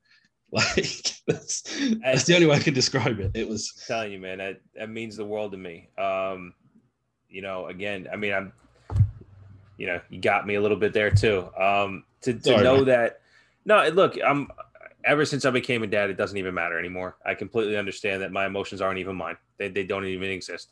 Um, they just happen as they happen. Um, but no, seriously, like again, when you guys shouted me out the first time, I had a tear roll down my eye, Ric Flair style. And I just, by the time I realized that as wrestlers and wrestling fans, we're supposed to feel these emotions, I just let a woo out in the car, and I'm like, oh, I don't even like fucking Ric Flair, but I did it anyway. And, but every every single time I hear anything to do with me, even if it's when, even when you guys don't shout me out, but I know you're thinking in your head that this take I'm about to say, terrible or not, and I'm like, yes, I got it. I know because I can hear it, man. I I I'm with you guys too. You guys are with me while I'm doing my work, and you guys are chatting back and forth.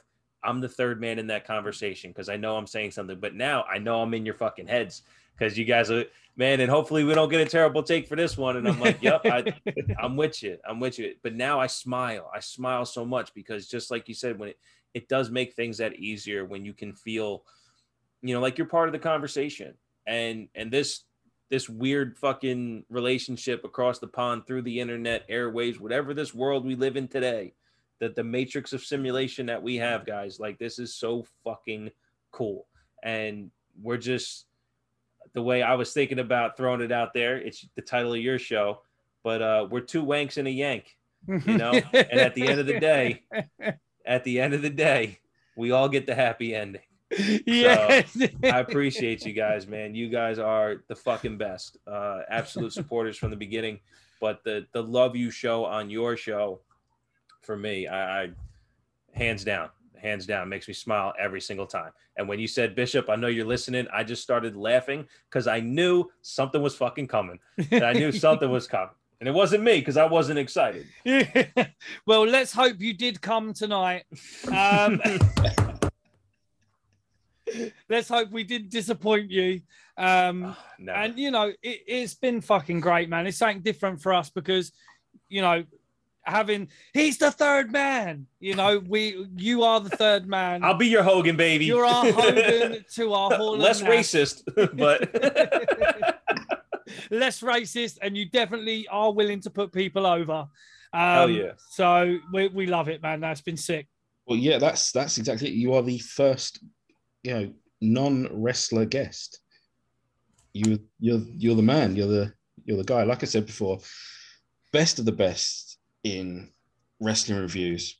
thank you. and it's not it's not something we would make up you know we clearly listen to your show every time you put something out we you know we're there with you know whether it's on a train like on, on my train to work or chris is randomly on a train home or you know even if i'm walking through the sainsbury's trying to get my food shopping done and i'm laughing because you said something funny like it's that's just it's just how we are and i can't thank you enough for coming on i know chris is the same All Yeah, day long, anytime. baby.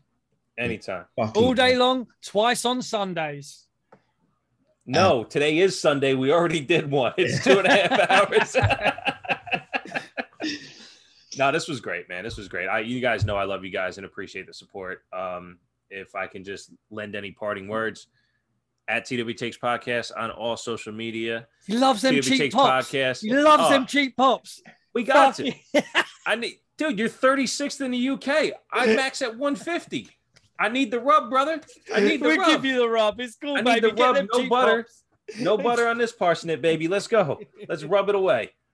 TableTakesPodcast.com is where you find all the audio platforms. They're on the front page, but also all the social media links are there as well. There's TWTakesPodcast.com slash TWTs, where I have merch at the house that I can ship right to you.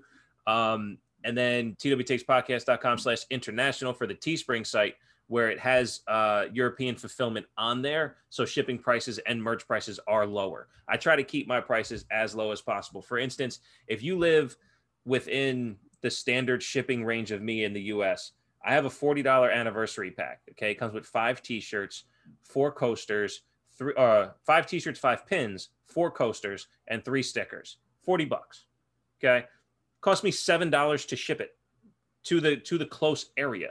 All right, I make no money on it. I lose, but it basically helps me break even. Cost you eight bucks a t-shirt. I throw in all the other shit basically for free. Well, we, we're getting t-shirts for eight dollars, and look at this shit. Look at this. Come on, That's baby. the blue meanie one, Come baby. on. That's the one on. I'm going to be getting. BWO. Terrible Trust Wrestling me. Takes, baby. TWT. Get your TWTs at TWTakes.podcast.com slash TWTs. No, I mean, thank you guys for having me on so much. Terrible Wrestling Takes podcast. I'm Bishop. And either my terrible wrestling takes are your terrible wrestling takes, or you have terrible wrestling takes, and I'll let you know about it. Thank you guys for having me. Boom. What a Fantastic. pro. Sick. Bishop, listen, thank you so much for coming on. Everyone else, if you're still listening and still awake, or just, you know, smashing one off listening to our beautiful, soulful voices. I'm JB, the best Chris in all the wrestling podcasts with You fucking band know it. Bishop as well. That's Thank right. Everyone in. sticking around. That's right. So really Everyone. quickly before we go, shout out to Just in Time 211. I know you don't, we don't shout him out enough. You know, he is one of the, he's, you know, I know he's with you a lot, Bishop, like you do tend Yeah, to. he's my Twitter co-host. He's my Twitter co-host. He- I, I will never not give people credit for what they add to my show. And then when I do the Twitter Spaces, he literally is the co-host of the show. I allow him on mic all the time, and I say allow, but look, I say it in my in my plugging part of my podcast, Terrible Wrestling Takes, found on all platforms. Um, subscribe for me like you do any idiot with a microphone and a laptop, like because that's what we are. We are idiots with laptops and microphones. Uh, Justin doesn't post his stuff, but he's an idiot with a laptop and a microphone and so and he's a he's a fucking wrestling encyclopedia and a fantastic supporter of so many so again sorry to hijack but yeah that's the twitter co-host right there justin time 211 is fantastic it's a great guy All good, man. Fucking great. And like I say, all the British fans, anyone who's listening to this, this is one bishop you cannot bash. And you should definitely listening to listening to him. Uh, terrible wrestling takes. You get catch him on Anchor, all of his bits and bobs that he is on. Uh, I'm JB. He's probably going to be on again, isn't he? Do you know what I mean? Oh man, live. If he if he doesn't come on again, we've clearly fucked up. We fucked up. We, we've AEW'd it. You know what I mean? If he don't come on again, we've blown the pop. Um, but we we will get. I mean, watch alongs would be fucking great, really. I mean, sometimes they're not easy to do, but maybe a saudi show maybe a Oh, saudi show yeah. That, Oh, that fucking, do could we be have that could be both rough and Come funny on, at man. the same time. hey they're on at noon for me you know what i mean so yeah, yes. that's Five- it's kind five of the only thing we podcasts, could do but i don't know we'll we'll work it out, man. We'll get there. maybe a But- watch along of a previous pay-per-view Oh shit, son. yeah. Like let's, Yeah. let's get him to watch UK Rampage '91 and see how the fuck he's doing. Yeah. But- Sick let's let's end it on that really happy note. Thank you so much for sticking around. Thank you so much for listening. It's JB, it's Chris Dredd, it's Bishop, right here on Chat Grappling Cheap Pops.